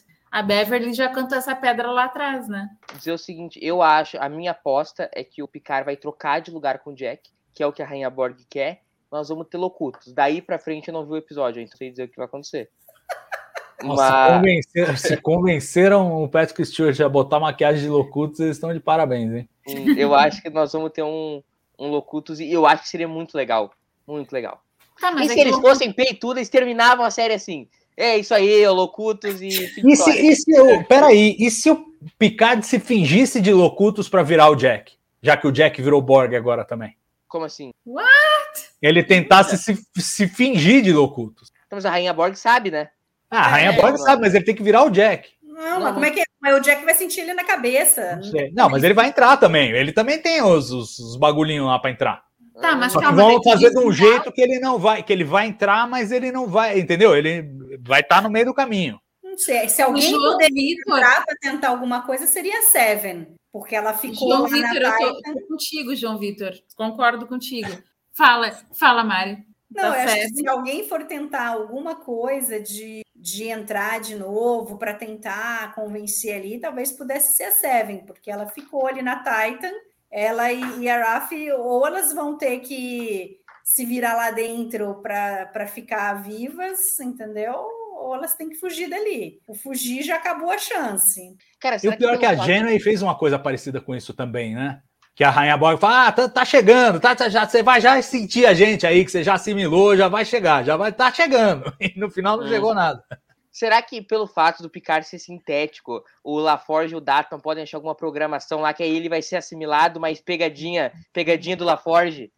Tem mais essa, né? O Picard agora não tem mais os bagulho da síndrome iromódica, ele não tem mais o, não, ele não tem, tem mais, superpoderes Borgs. Então, isso sim, mas então eles podem, o LaForge e o Data podem fazer alguma programação no corpo do Picard, que aí ele troca com o Jack, só que ele vira Locutus, mas ele tem consciência e aí ele arrebenta com a, os Borg. Mas o corpo dele é sintético, ele não tem, ele não tem é, superpoder de. Não, sim. De, de, de conseguir se conectar no computador igual o Data Não, não, mas tinha. que eles- não, não é isso que eu tô falando. O que eles podem fazer é Ele não tem porta USB. É, eles podem pegar alguma coisa da, da 7 de 9, sei lá, tô, tô, eu tô viajando. Pega alguma coisa 7.9, pluga no Picard, como o Picard é Gollum, eles reescrevem lá o- a programação do corpo do Picard, então ele vai ser assimilado, ele vai ser assimilado, eles vão plugar ele na coletividade, mas ele vai ter consciência. Vocês têm noção, Entendeu? vocês têm noção de que os roteiristas, quando sentam na sala para decidir o que vai ser, deve ser essa loucura. Jogando um monte de ideia absurda para cima até sair alguma coisa que colhe, né? Que fale, porra, essa aqui deu, essa funcionou. Mas eu acho que pode ser isso. Então, aí pluga o Picard na coletividade, só que ele ainda vai ter lá dentro dele, como o Data e o LaForge reescreveram, ele vai estar certinho lá. E aí ele, entendeu? Toma, Rainha Borg, agora tu morre. Eu acho bem legal. Eu gostei E dessa eu- ideia. E se eu acertar, eu ganho um carro zero quilômetro do, do TB. E se eu Oh, acertar vai ganhar. isso, porque se eu acertar isso, eu sou um Um gênio. carro zero quilômetro em miniatura, pode ser? É. Não, porque tipo, eu sou um gênio se eu acertar isso. Me perdoem aí a, a falta de humildade, porque se eu acertar essa trama aí, me desculpa. Bom, em três dias saberemos. Isso aí. em três dias. E agora, Roberto, E travou? agora, E agora a Roberta travou. agora. vamos discutir mais um pouco então, enquanto a Roberta não, Não, volta. vamos, vamos jogar, vamos jogar. Ela ia falar, acho que da Enterprise Enterprise D ou ia chamar os. Aí, lá, olha lá. Roberto voltou. Pronto. Ê, minha internet tá Você deu- ruim, né? É, você deu uma sumidinha, mas você ia falar da Enterprise D, Eu suponho? ia falar, e agora, Comecem a discutir que enquanto eu vou tentar arrumar aqui alguma coisa da minha internet para não dar ruim de novo. Podem seguir. Então tá bom. É, bom, então vamos, vamos, vamos falar da Enterprise D, gente. Já que chegamos a esse ponto, a gente falou um pouquinho do carpete, falou um pouquinho de impressões iniciais, mas o que, que vocês acharam? E aí eu pergunto para vocês, assim, é, do ponto de vista de escolha narrativa, porque assim, teve gente que reagiu como, ah, isso é muito fanservice, isso é muito, é demais, para que essa nave, para que voltar, para que não sei o quê, e teve gente que achou legal, que encaixa e que orna com essa ideia de um, de um final para a nova geração. Quero saber em que campo vocês se situam com a escolha, independentemente do que vocês acharam das cenas e tal, mas dessa escolha de botar a Enterprise D ressuscitada, é mais um, mais um personagem que eles ressuscitam aí nessa temporada, para para enfim, para conduzir o, o finale. Murilo, fala aí. eu, eu, cara, eu assino embaixo essa decisão, eu tô muito feliz com essa escolha, porque, cara, nós tivemos sete temporadas de TND, três, eh, quatro filmes, duas temporadas de Picard.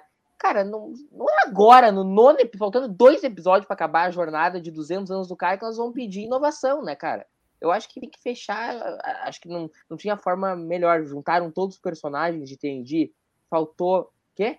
Não, só mandando um Ah, tá. coraçãozinho para a May Gilbert, É. a Débora Então, comentando aqui. Uh, cara, então assim, eu acho que faltava só um personagem pra voltar de ter. E esse personagem era a Enterprise D. Então eu tô muito feliz com a escolha, com a execução também, mas enfim, a- a o debate na execução, eu não poderia estar mais feliz. E, e me choca um pouco uma pessoa que tá vendo uma série de personagens que foram introduzidos em 86, faltando dois episódios pra acabar a jornada dos caras, o cara me pedir por originalidade. É, vocês falaram bem, a Enterprise é um, um personagem e todos da TNG ti- tinham voltado, não iam deixá-la de fora, né? Acho que é bem emblemático porque eles quiseram fazer nessa temporada. Então, assim, era meio óbvio que de alguma forma a nave estaria de volta. Assim, eu sou mais de uma linha que gostaria de histórias novas, mais originais. Eu preferia particularmente. Acho que você pode pegar, podia pegar todo mundo e tal, e, e fazer alguma coisa, por exemplo, não trazer os Borgs de novo, fica uma coisa assim, meio que tudo que foi feito na nova geração, vamos trazer agora um, um revival. Mas assim, eu preferia, particularmente, que fosse uma coisa nova. Mas eu entendo e não, e não, não acho ruim terem feito dessa forma, vai? Era, era a oportunidade única e fizeram ponto final, deixa para originalidade, coisas novas para as outras séries, né?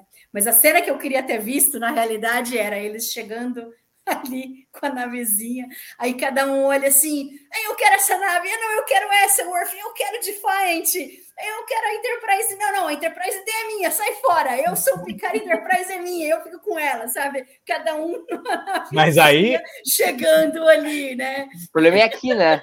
não, mas aí ia ser um fanboyismo assim absurdo, né? Que eu, eu- aí não, Não, aí eu mas não ia não, assinar é- embaixo. Não, Não, Ah, Salvador, é uma, não é uma história factível, né? Mas assim, eu fiquei imaginando a cena deles assim, Sim. sabe? Igual criança, sabe, no parquinho, quando você tá na fila do carrossel, e aí você tem um monte de brinquedo diferente, e aí todo mundo sai correndo porque quer ir num determinado brinquedo, ah, a criançada brigando, ah, eu quero esse, eu quero também esse e tal. Que isso aqui, igual um, um monte de louco ali. Eu vi essa cena ali no, no museu, né? Não convence ninguém tu dizer que não ia gostar, cara. Bota uma cena pra ti. Não, o Worf pega é Defiant. O Riker pega Enterprise do Kirk. O P- Tu tava Não, mas não chorando aqui na ter, live. mas, não ia, mas não ia nem ter como. E outra, Não tem é, como, isso é não tem brincadeira. dinheiro. eles. dinheiro. Não, assim, primeiro, não- exato, não tem dinheiro para fazer cenários, não tem dinheiro para. A, a, a batalha ia ficar ridícula, eles com sete naves históricas. Cada um. Uma pessoa em É, uma pessoa em nave, cada em cada nave, um negócio sem cabimento, e, e, e, assim, esses personagens, eles têm vínculo com uma nave, Sim. Sim. ou com duas, no caso do Worf, que tenta empurrar ele numa... Aliás, o Worf continua, para mim, sendo MVP, assim, nas piadas, no, no alívio cômico. Ele fala, não, eu gostava mais da E, tinha uns phasers, ah, não sei o quê. Acho que é a Beverly que olha torto para ele, ou a Troy, um, um dos Todos dois olha torto para pra ele. Beverly, que Não, ela é perfeita, Jorge. Ah, tá, nessa parte. Não, É. a gente tá falando da cena da, da nave auxiliar, que aí. Sim, que também parece que a culpa foi dele e da Enterprise E. Uhum, e- e o Matalas já falou que é uma forma de confirmar que o Worf foi capitão da Enterprise E.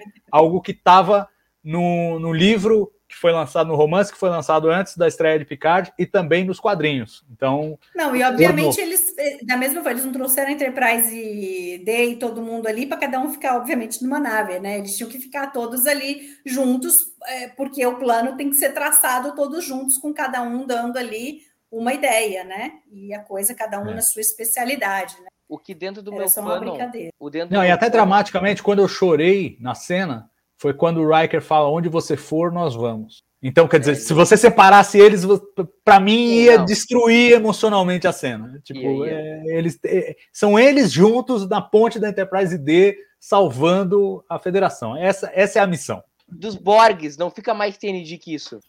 É, exato. E aí, deixa eu, deixa eu fazer um, um- um comentário rápido, porque a Mari falou, pô, eu queria coisas novas, uma história nova, mais original.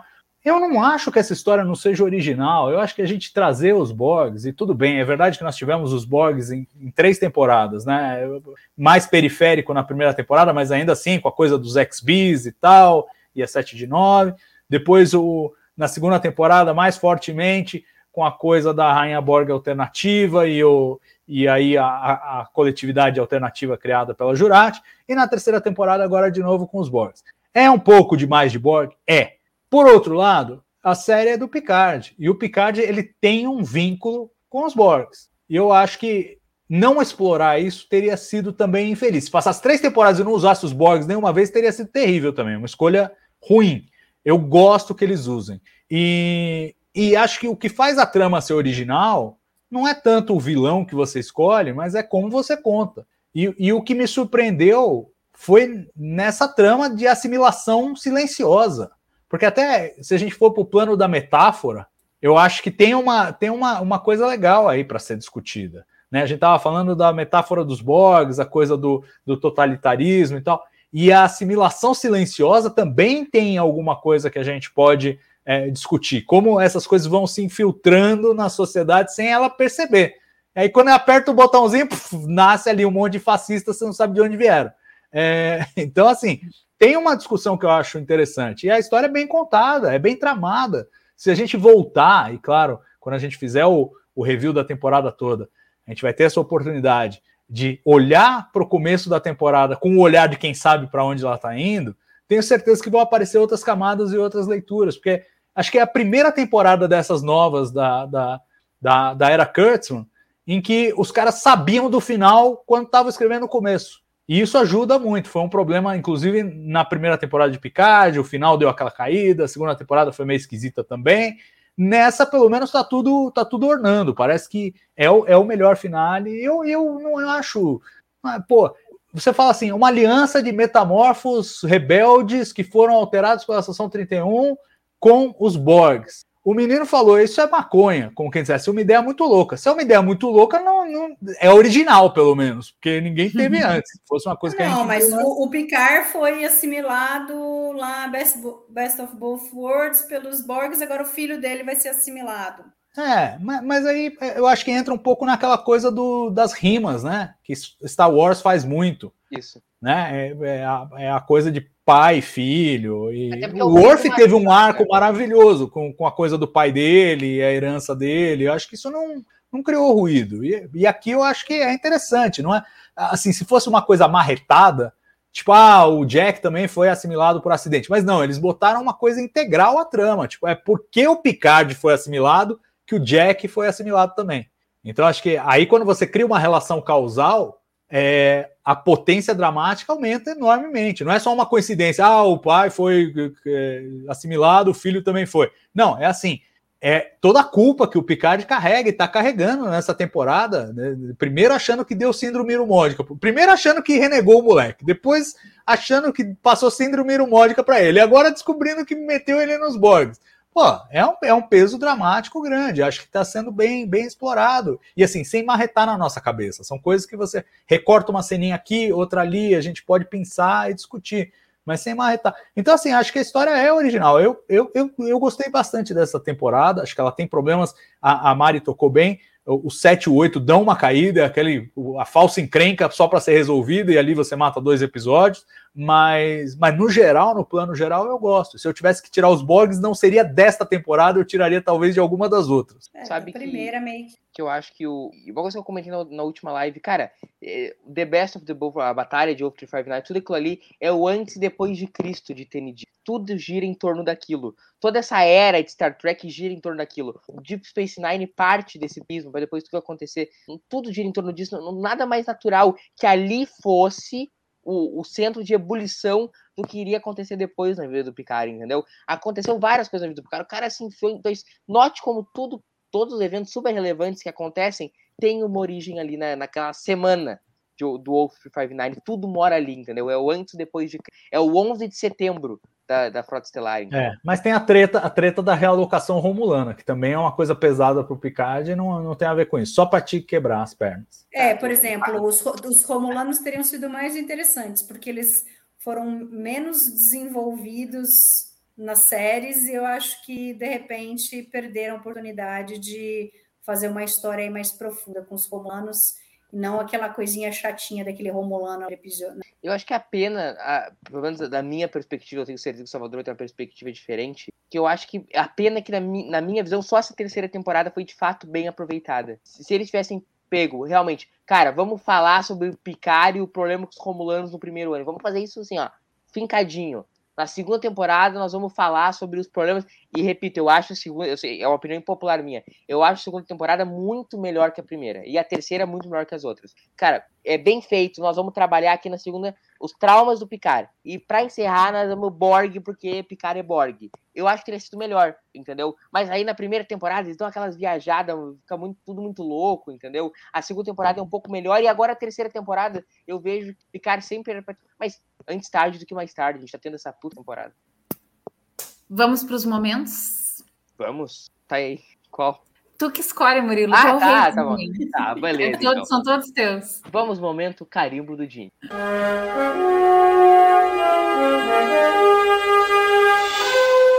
Carimbo do Jim. Quem é que vai... Eu não tenho carimbo. Tô, tem que ser a então, ponta da May Gilbert. Tem que ser a mulher dele. Ele, ele passou a, a, a, franquia inteira tentando colocar a mulher dele nos episódios. Agora Agora ela entrou, pô. É carimbo do Dini. Isso aí ele carimbava fácil. Boa, Mari. Qual é teu carimbo? Ah, toda essa parte, na realidade, de você trazer a Enterprise D de volta e eles juntos novamente, trabalhando juntos, né? Eu acho, sei lá, o mais emblemático ali é a fala do Hiker onde você for, a gente vai. É o trabalho nessa relação que você tem dos personagens, em como é, uma tripulação é, cria uma, uma dependência um, um, pro, um com o outro ali, em que você sozinho não é capaz de salvar o mundo. Você precisa é, de todos juntos, de todas as cabeças pensantes para que você consiga chegar no seu objetivo. Murilo. Bom, eu tenho dito aqui, vai, to, acho todos os carimbos do Dini, que o, o Dini carimbaria pouquíssimas coisas nessa temporada. Porque é uma temporada cheia de conflito entre os personagens. Então, eu acho que é uma temporada muito pouco rodemberiana. Acho que ele carimbaria pouquíssima coisa. O que eu sempre, e eu sempre acrescento, para mim não há problema nenhum nisso. Não, não derramarei uma lágrima por não termos uma temporada rodemberiana. Dito isto, toda a sequência da Enterprise D, TND é um produto do Gene, começou com... ficou bom quando ele saiu, ficou bom quando ele saiu, mas Picard é um personagem dele, todos são personagens dele, é uma série que ele deu o start, isso ninguém tira dele, então para mim esse é o momento carimbo. Muito bom, eu vou, na verdade, imitar vocês, porque eu não tinha pensado no carimbo do Gene, então vai ser esse meu carimbo do Gene, acho que tem todo sentido. Pessoal, de novo na Enterprise D. Vamos pro momento, próximo. cérebro de Spock.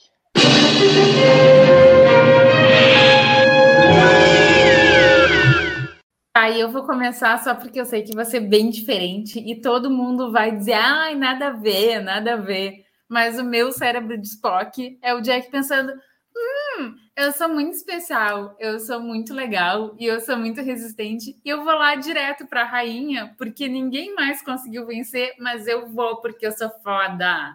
Então esse foi meu cérebro de Spock. Assina embaixo. Murilo, vai lá. É Não, isso. assina embaixo, é isso aí. Isso aí. Eu vim pra concordar com a Roberta hoje na live. Nós só concordamos a live inteira hoje. Entendeu? É nós contra o Salvador. Isso é a live inteira. Entendeu? Assina embaixo. A Mari, concordou que Não, um- eu não tenho problema com isso, porque para mim isso daí vai ser a solução de verdade de todo problema. Pode ser arrogante da parte dele, mas no fundo ele tem razão, sim. Esse lado especial dele vai, vai vencer no fim das contas.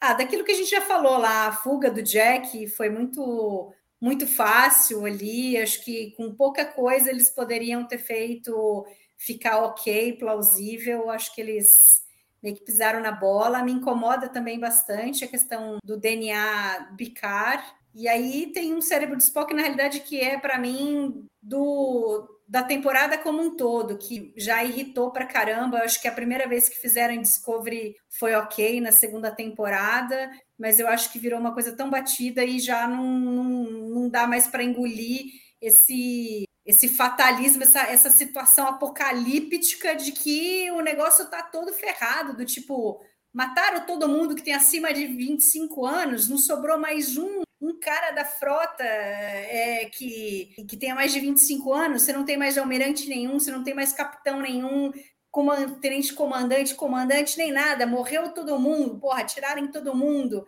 E como que você volta disso? Né? Que coelho que eles vão tirar da cartola com isso? Ou eles vão fazer que agora só a frota vai ser comandada por, pelos, só por garotos de 25 até 25 anos e o Picar almirante, veinho, como o Murilo gostou, vai Não estar vai poder pagar a em coisa casa, vai ter toda, que colocar entendeu? trabalho. Ao invés dele finalmente se aposentar com a Laris lá no Chateau Picard, ele vai ter que continuar agora ajudando a reconstruir a frota. Então, eu acho que eu, eu, eu acho que você não precisa de uma coisa tão fatalista para contar uma boa história. E aí eu acho que eles se, se colocaram numa posição de algo muito catastrófico, e aí eu acho que, sabe, não, desce Leandro, mais. Fizeram Ele isso falou sobre Eu quero 20 isso várias Eu vezes. achei bem, bem é, razoável o que o Leandro falou.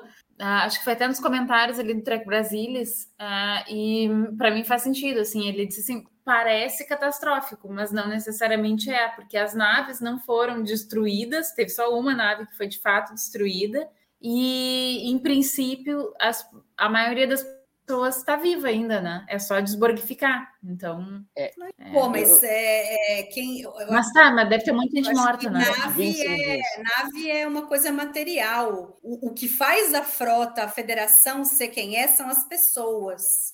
E aí, Total. se você realmente matou todas essas pessoas, meu, é, é muito complicado. Eu Eu acho quero- assim, muito exagerado. Eu acho 20 que. é-. Não sei. Só 20 Se, se eles disserem depois que. Ah, porque a gente viu que não foi, não, não foi assim, ah, não, vamos prender todo mundo para borgificar esses daqui também. O que a gente viu de exemplo foi os caras matando. Eles mataram o Shaw, eles destruíram o Excelsior, entendeu? Então, o que a gente viu foi que era para matar. Era para sobrar só quem era Borg. Então, 20 só 20 segundos só para dizer o seguinte: o o meu problema com, com essa, essas resoluções, tipo, é o fim do universo. Pra mim, ela devia estar aqui em Picard, Season 3. Aqui nós tinha que ter um final, tipo, é o fim do universo. O problema é ter sido usado a esmo em Discovery. toda a Não, e temporada. na, na segunda temporada de Picard e na primeira temporada de Picard Não, também. isso, não, sim, tudo bem, concordo. Ter sido usado a esmo no Discovery, Entendeu? ter sido usado a esmo Picard. Aqui, aqui tá certo usar. Aqui, tipo, Picard é o presente da franquia, é tipo o Magnopus. Aqui sim nós temos que entendeu? É o, ah, o fim, meu Deus. Só que quando a gente tá usando isso duas vezes por ano em Star Trek, perde um pouco o peso. Aí quando precisa usar, tipo, agora, vem esse tipo de coisa, porque já tá, tá maçante, entendeu? Mas aqui tem que ter, aqui é assim que eu vejo. E a segunda coisa é, eu não quero um reset completo. Tipo, ah, resolvemos o dia, morreu 12 pessoas e três feridos. Não. é, eu, eu quero uma resolução e de preferência que se, eles não se eles para ficar bem assim pesado se eles não conseguirem desbonificar todo mundo entendeu ah uns tinham que matar e sobrou gente agora e termina o episódio com entendeu ah temos um longo caminho pela frente agora para reconstruir a frota né? eu, eu gostaria que terminasse assim mas enfim nós estamos debatendo no meio dos momentos É, ma- mas eu, mas eu concordo com você, Murilo. E, e qual momento nós estamos fazendo mesmo? Cérebro de- Cérebro de Spock. Cérebro de Spock, para mim, ó, o- a, a fuga do Jack Sumária é candidatíssimo, mas eu vou ficar com a Troy. Não, você, eu estou com você e não estou mais. Porque foi muito assim no momento seguinte. Eu estou com você, não se preocupe. Não estou mais. Tchau. Uhum, abraço É, é, criou um ruído. Acho que a cena até dramaticamente é efetiva, mas cria uma estranheza. Aquele momento, você ué, e o desespero dele e tal, e não sei o quê. Acho que ela, é, por mais que ela tenha ficado muito abalada, acho que ela podia ter tido um pouquinho mais de tato ali do que, do que teve. Aliás, todos eles, né? Eu acho que o próprio Picard ele ajuda o, o Jack a querer fugir, porque o, o, o papo do Picard, eu acho que foi escrito com essa intenção, soa meio com: ó, você tá louquinho e a gente vai ter que te internar, tá bom? Que é uma coisa pesada para você dizer, né? Tanto que ele fala: não, isso aí não é uma academia, é uma instituição, que os caras vão me lobotomizar, não sei o quê, papapá. Então, assim, tem esse tom de. de é, tratamento inadequado de, de doença mental, alguma coisa assim, que eu acho que assustou o Jack ali mais ainda, né? Então, é, o, o, o Picard teve essa. Aí sim, achei que ele foi mal. Mas isso porque nunca foi pai antes, não tem a menor traquejo, não é? acho que é consistente com o personagem. Agora, a Troy, que é uma psicóloga treinada, tinha que ter tido um pouquinho mais de. hum, né? de a- ali o drama falou mais alto do que, do que o, a sensatez, e, e- e para alguns pode soar meio a quase um humor involuntário, assim, porque é, é muito um na sequência do outro. Então vou com esse. o próximo Carimbo, ah, chip de emoção. Uhum.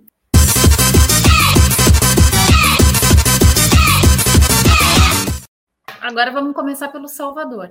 É, então, mas aí que tá. Eu, eu foquei na Major Bert para poder usar a Enterprise D nesse momento, porque realmente foi o, o momento mais tocante. Tem outros, eu acho que tem, tem outros por motivos diferentes. Eu achei que o encontro, o encontro do, do Jack com a Rainha Borg foi muito efetivo, a conversa do Jack com o Picard foi muito efetiva, muito dramática, né? Não, não emocionante no sentido de acalentar o coração, mas emocionante em outros sentidos. Eu achei que Alice Krieg, aliás, cantei essa bola no episódio passado aqui, falando: ó, não duvido que tragam de volta a Alice Krieg para fazer a Rainha Borg, e aí está ela. Então, me sinto vingado nessa. E, então, assim, teve Vingado. vários momentos, mas não, mas não dá, não dá para não ser a, a Enterprise D, o reencontro da tripulação com a Enterprise D, e, e, assim, me deu a sensação de o reencontro com eles mesmos. Eles estão a temporada toda procurando eles mesmos. Né? O, o Riker está procurando a, a sua, é, o seu espírito aventureiro, o, o LaForge também está, enfim, está tentando sair de uma nova vida para voltar àquele estado anterior, o Data está sendo resgatado, e ali eu acho que é o ponto culminante, né? É uma coisa que pela primeira vez se manifesta na reunião do episódio passado, e agora na, na ponte da Enterprise D ela, ela é concluída. É, e é claro, para quem estava esperando a reunião desses personagens, vê-los reunidos na Enterprise D e assumindo literalmente os seus postos, ou seja, se reencontrando com eles mesmos e com quem eles foram, é, tão especiais para nós, eu acho que é, muito emocionante, então eu vou com essa. Mari. Essa daqui é pro, pro Murilo, ó. Cara, eu, como eu falei, eu, eu gostei, assim, para mim a melhor parte do episódio é no início, toda a trama ali com o Jack descobrindo o que está acontecendo com ele. Eu gosto demais da conversa dele, cara. Eu acho que para mim faz mais sentido e, e, tem mais peso, assim, por exemplo, ver a Enterprise D e o pessoal ali todo felizinho. Eu acho que a carga emocional é, é diferente, são cargas emocionais totalmente diferentes, mas para mim funciona melhor essa da conversa do, do Jack. Murilo. Eu vou roubar, falar dois. Uh, a morte do Liam e Enterprise D. Eu também vou roubar e eu também vou falar na morte do Liam, mas também vou falar do momento em que o Data chega para tentar reconfortar o Picard. E ele pergunta, capitão, tem alguma coisa que eu possa fazer? Ele diz assim, vai ser muito difícil. E ele coloca a mão no ombro e... Oh, muito ele, bem lembrado. Muito bem lembrado. humano. Lindo, lindo. Vamos para o momento Patrulha do Cano.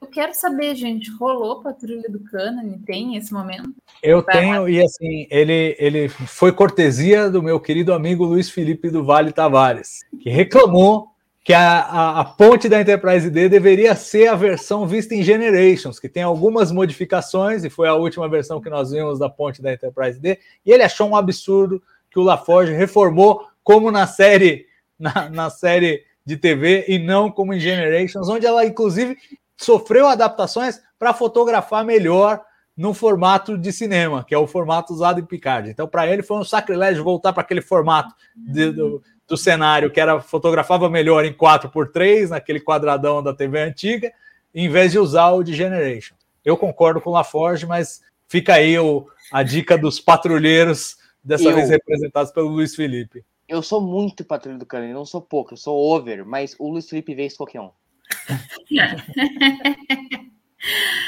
Tá, e tu tens algum momento Patrulha do Cânone? Não. Mari? Eu, com todo o meu conhecimento da nova geração, não posso dizer nada. É, gente, eu também não tenho. E agora eu quero trazer um momento que foi inventado, inclusive, eu acho que ele surgiu lá no primeiro episódio desse, dessa temporada, né, da terceira temporada, que são os sábios de Vulcano. Eu vou o- insistir, vou insistir deles irem lá pro meio da porra toda, sem plano nenhum, mataram o Shao por causa disso. O Liam. o, o meu momento, sabe, de Vulcano é, o- é o Jack. Deixa pra, deixa, deixa pra mim, entendeu? Deixa pra que eu mim, resolvo, deixa pra mim, entendeu? Jogou aonde? Jogou aonde, entendeu? É o momento. Esse é o meu momento. Sabe de Vulcano que ainda não tem vinheta, porque quem faz a vinheta é o chefe e o chefe ainda não fez vinheta pro momento, sabe, de Vulcano. Não, estavam reclamando aqui nos comentários que ainda passa a Discovery. Pô, tem que fazer outra vinheta. é, Dá muito trabalho.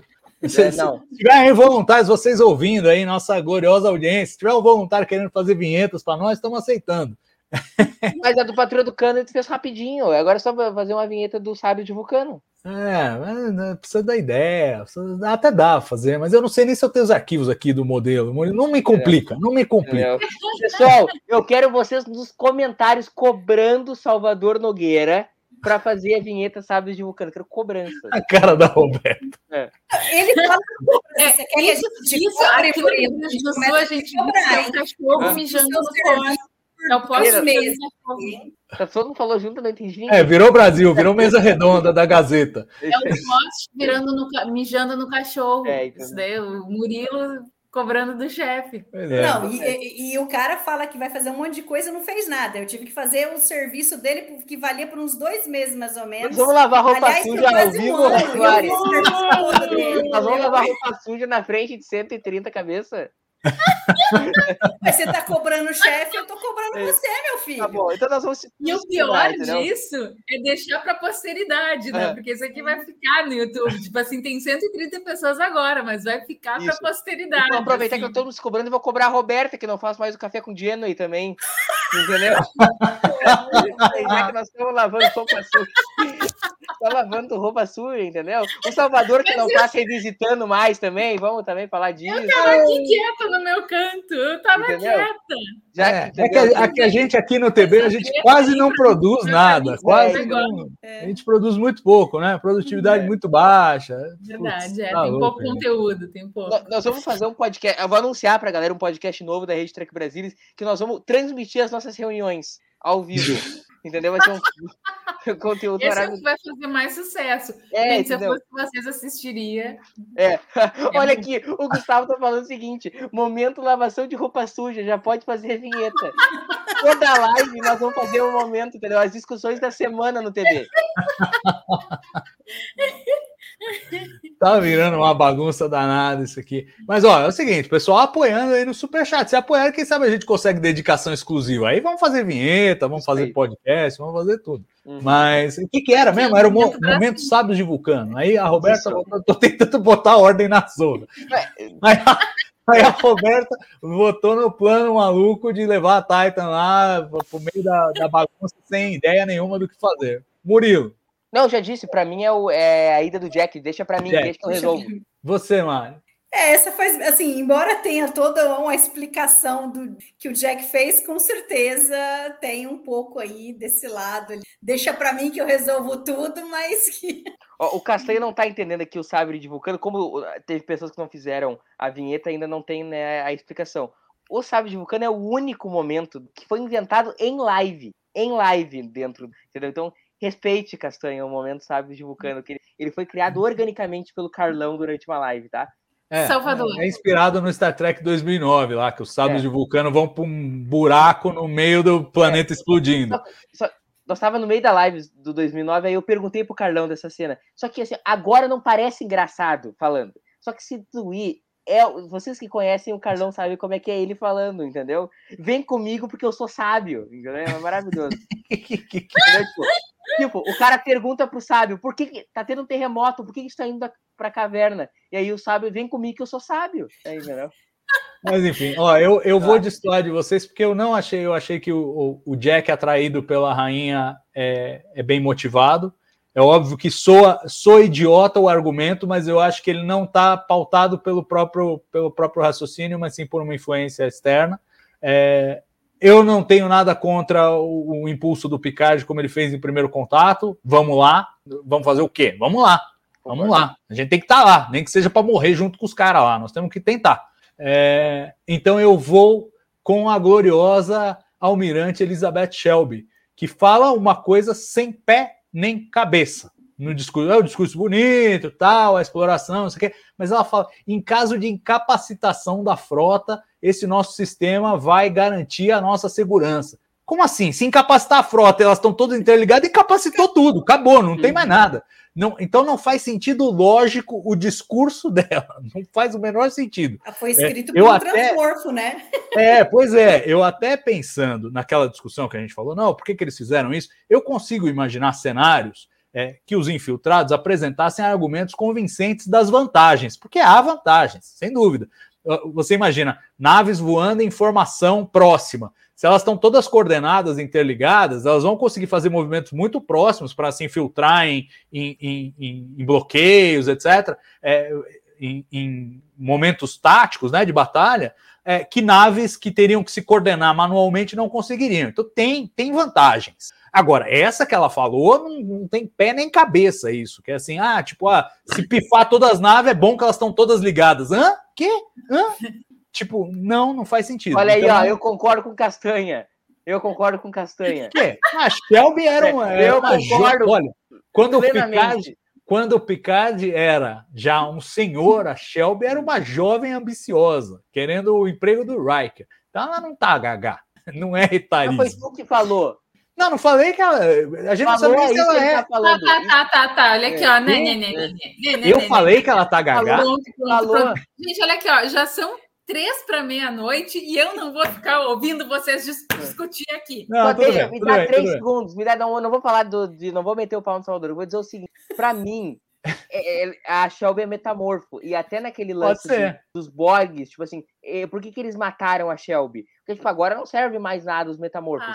Porque a Shelby que eu conheço não era tão estúpida. Entendeu? É verdade, faz sentido. Então, É, o que, mas, que mas por outro lado, ela não deu, ela não deu a, a atriz, né? Elizabeth Dunham te- teve no Red Room com o Will Wheaton e não deu, não deu nenhum sinal. Claro que ela também não ia entregar, mas eu acho que a gente não vai mais vê-la, então a gente não vai saber, eu acho. É, Vamos mas ver. porque chega uma hora que ela fica- começa a ficar desesperada. O que está acontecendo? Por que estão fazendo É. nada? Ela não precisaria mais fingir. É, É. A exato. hora que os Borgs começaram, porque ela sabia do plano, se ela fosse uma transmora. É, A Shelby é uma personagem muito legal, assim, dentro do. também acho. Entendi pra matar, assim, dessa forma gratuita. Não, eu- ela cometeu eu um erro, foi influenciada lá pelos relatórios que diziam que ia ser uma coisa maravilhosa e fez um discurso um pouco infeliz, mas eu Não, mas acho não- que isso eu não invalida a personagem. Não, não tô dizendo em relação a isso, dizendo ela morrer dessa forma gratuita. Ah, mas eu acho que tudo bem, não, não vou voltar mais, cara. Estão pedindo, pelo amor de Deus, para fazer uma série do Terry Matalas aí, mas ah, por enquanto o que a gente tem é isso, acabou. E assim, o personagem totalmente tangencial, vai, não precisa. Essa coisa de também ficar, ah, não, morreu esse, morreu aquele. Nossa, é, para, esses caras não fazem falta. Pá, que, que porrada. Não, não fazem, não fazem. É, que nem o Rio. Você esperava rever o, o Rio? Não, não, não faz falta. Picard? não faz falta. Aí você reviu e ele morreu. Bom, você não esperava rever. Então o que, que você perdeu? Você não tinha nada, você não esperava nada, você terminou com nada. Você não perdeu nada. Tá bom, sorry. As pessoas são É que foi, subestimadas. foi só um glimpse of hope que foi dado. Minha gente, vamos? Vamos dormir? Galera do chat, muito obrigada por ter nos acompanhado. Semana que vem estamos de volta, Olga. Eu também já tô com saudade do Picar. Eu já, já tô aqui sentindo falta, já tô quase deprimida por, pela falta que vai fazer essas lives semanais. Mas, como eu falei, depois que terminar, depois do décimo episódio, vai ter mais uma live para fechar o, a temporada toda e depois a gente vai inventar mais assunto. Então não se preocupem que a gente vai continuar por aqui incomodando vocês, vamos estar aqui. Muito obrigada por nos acompanharem. Uma boa noite a todos. Muito obrigada, chefe Salvador, Murilo, Mari. Falou, Beijos. Gente, obrigada. Até a próxima.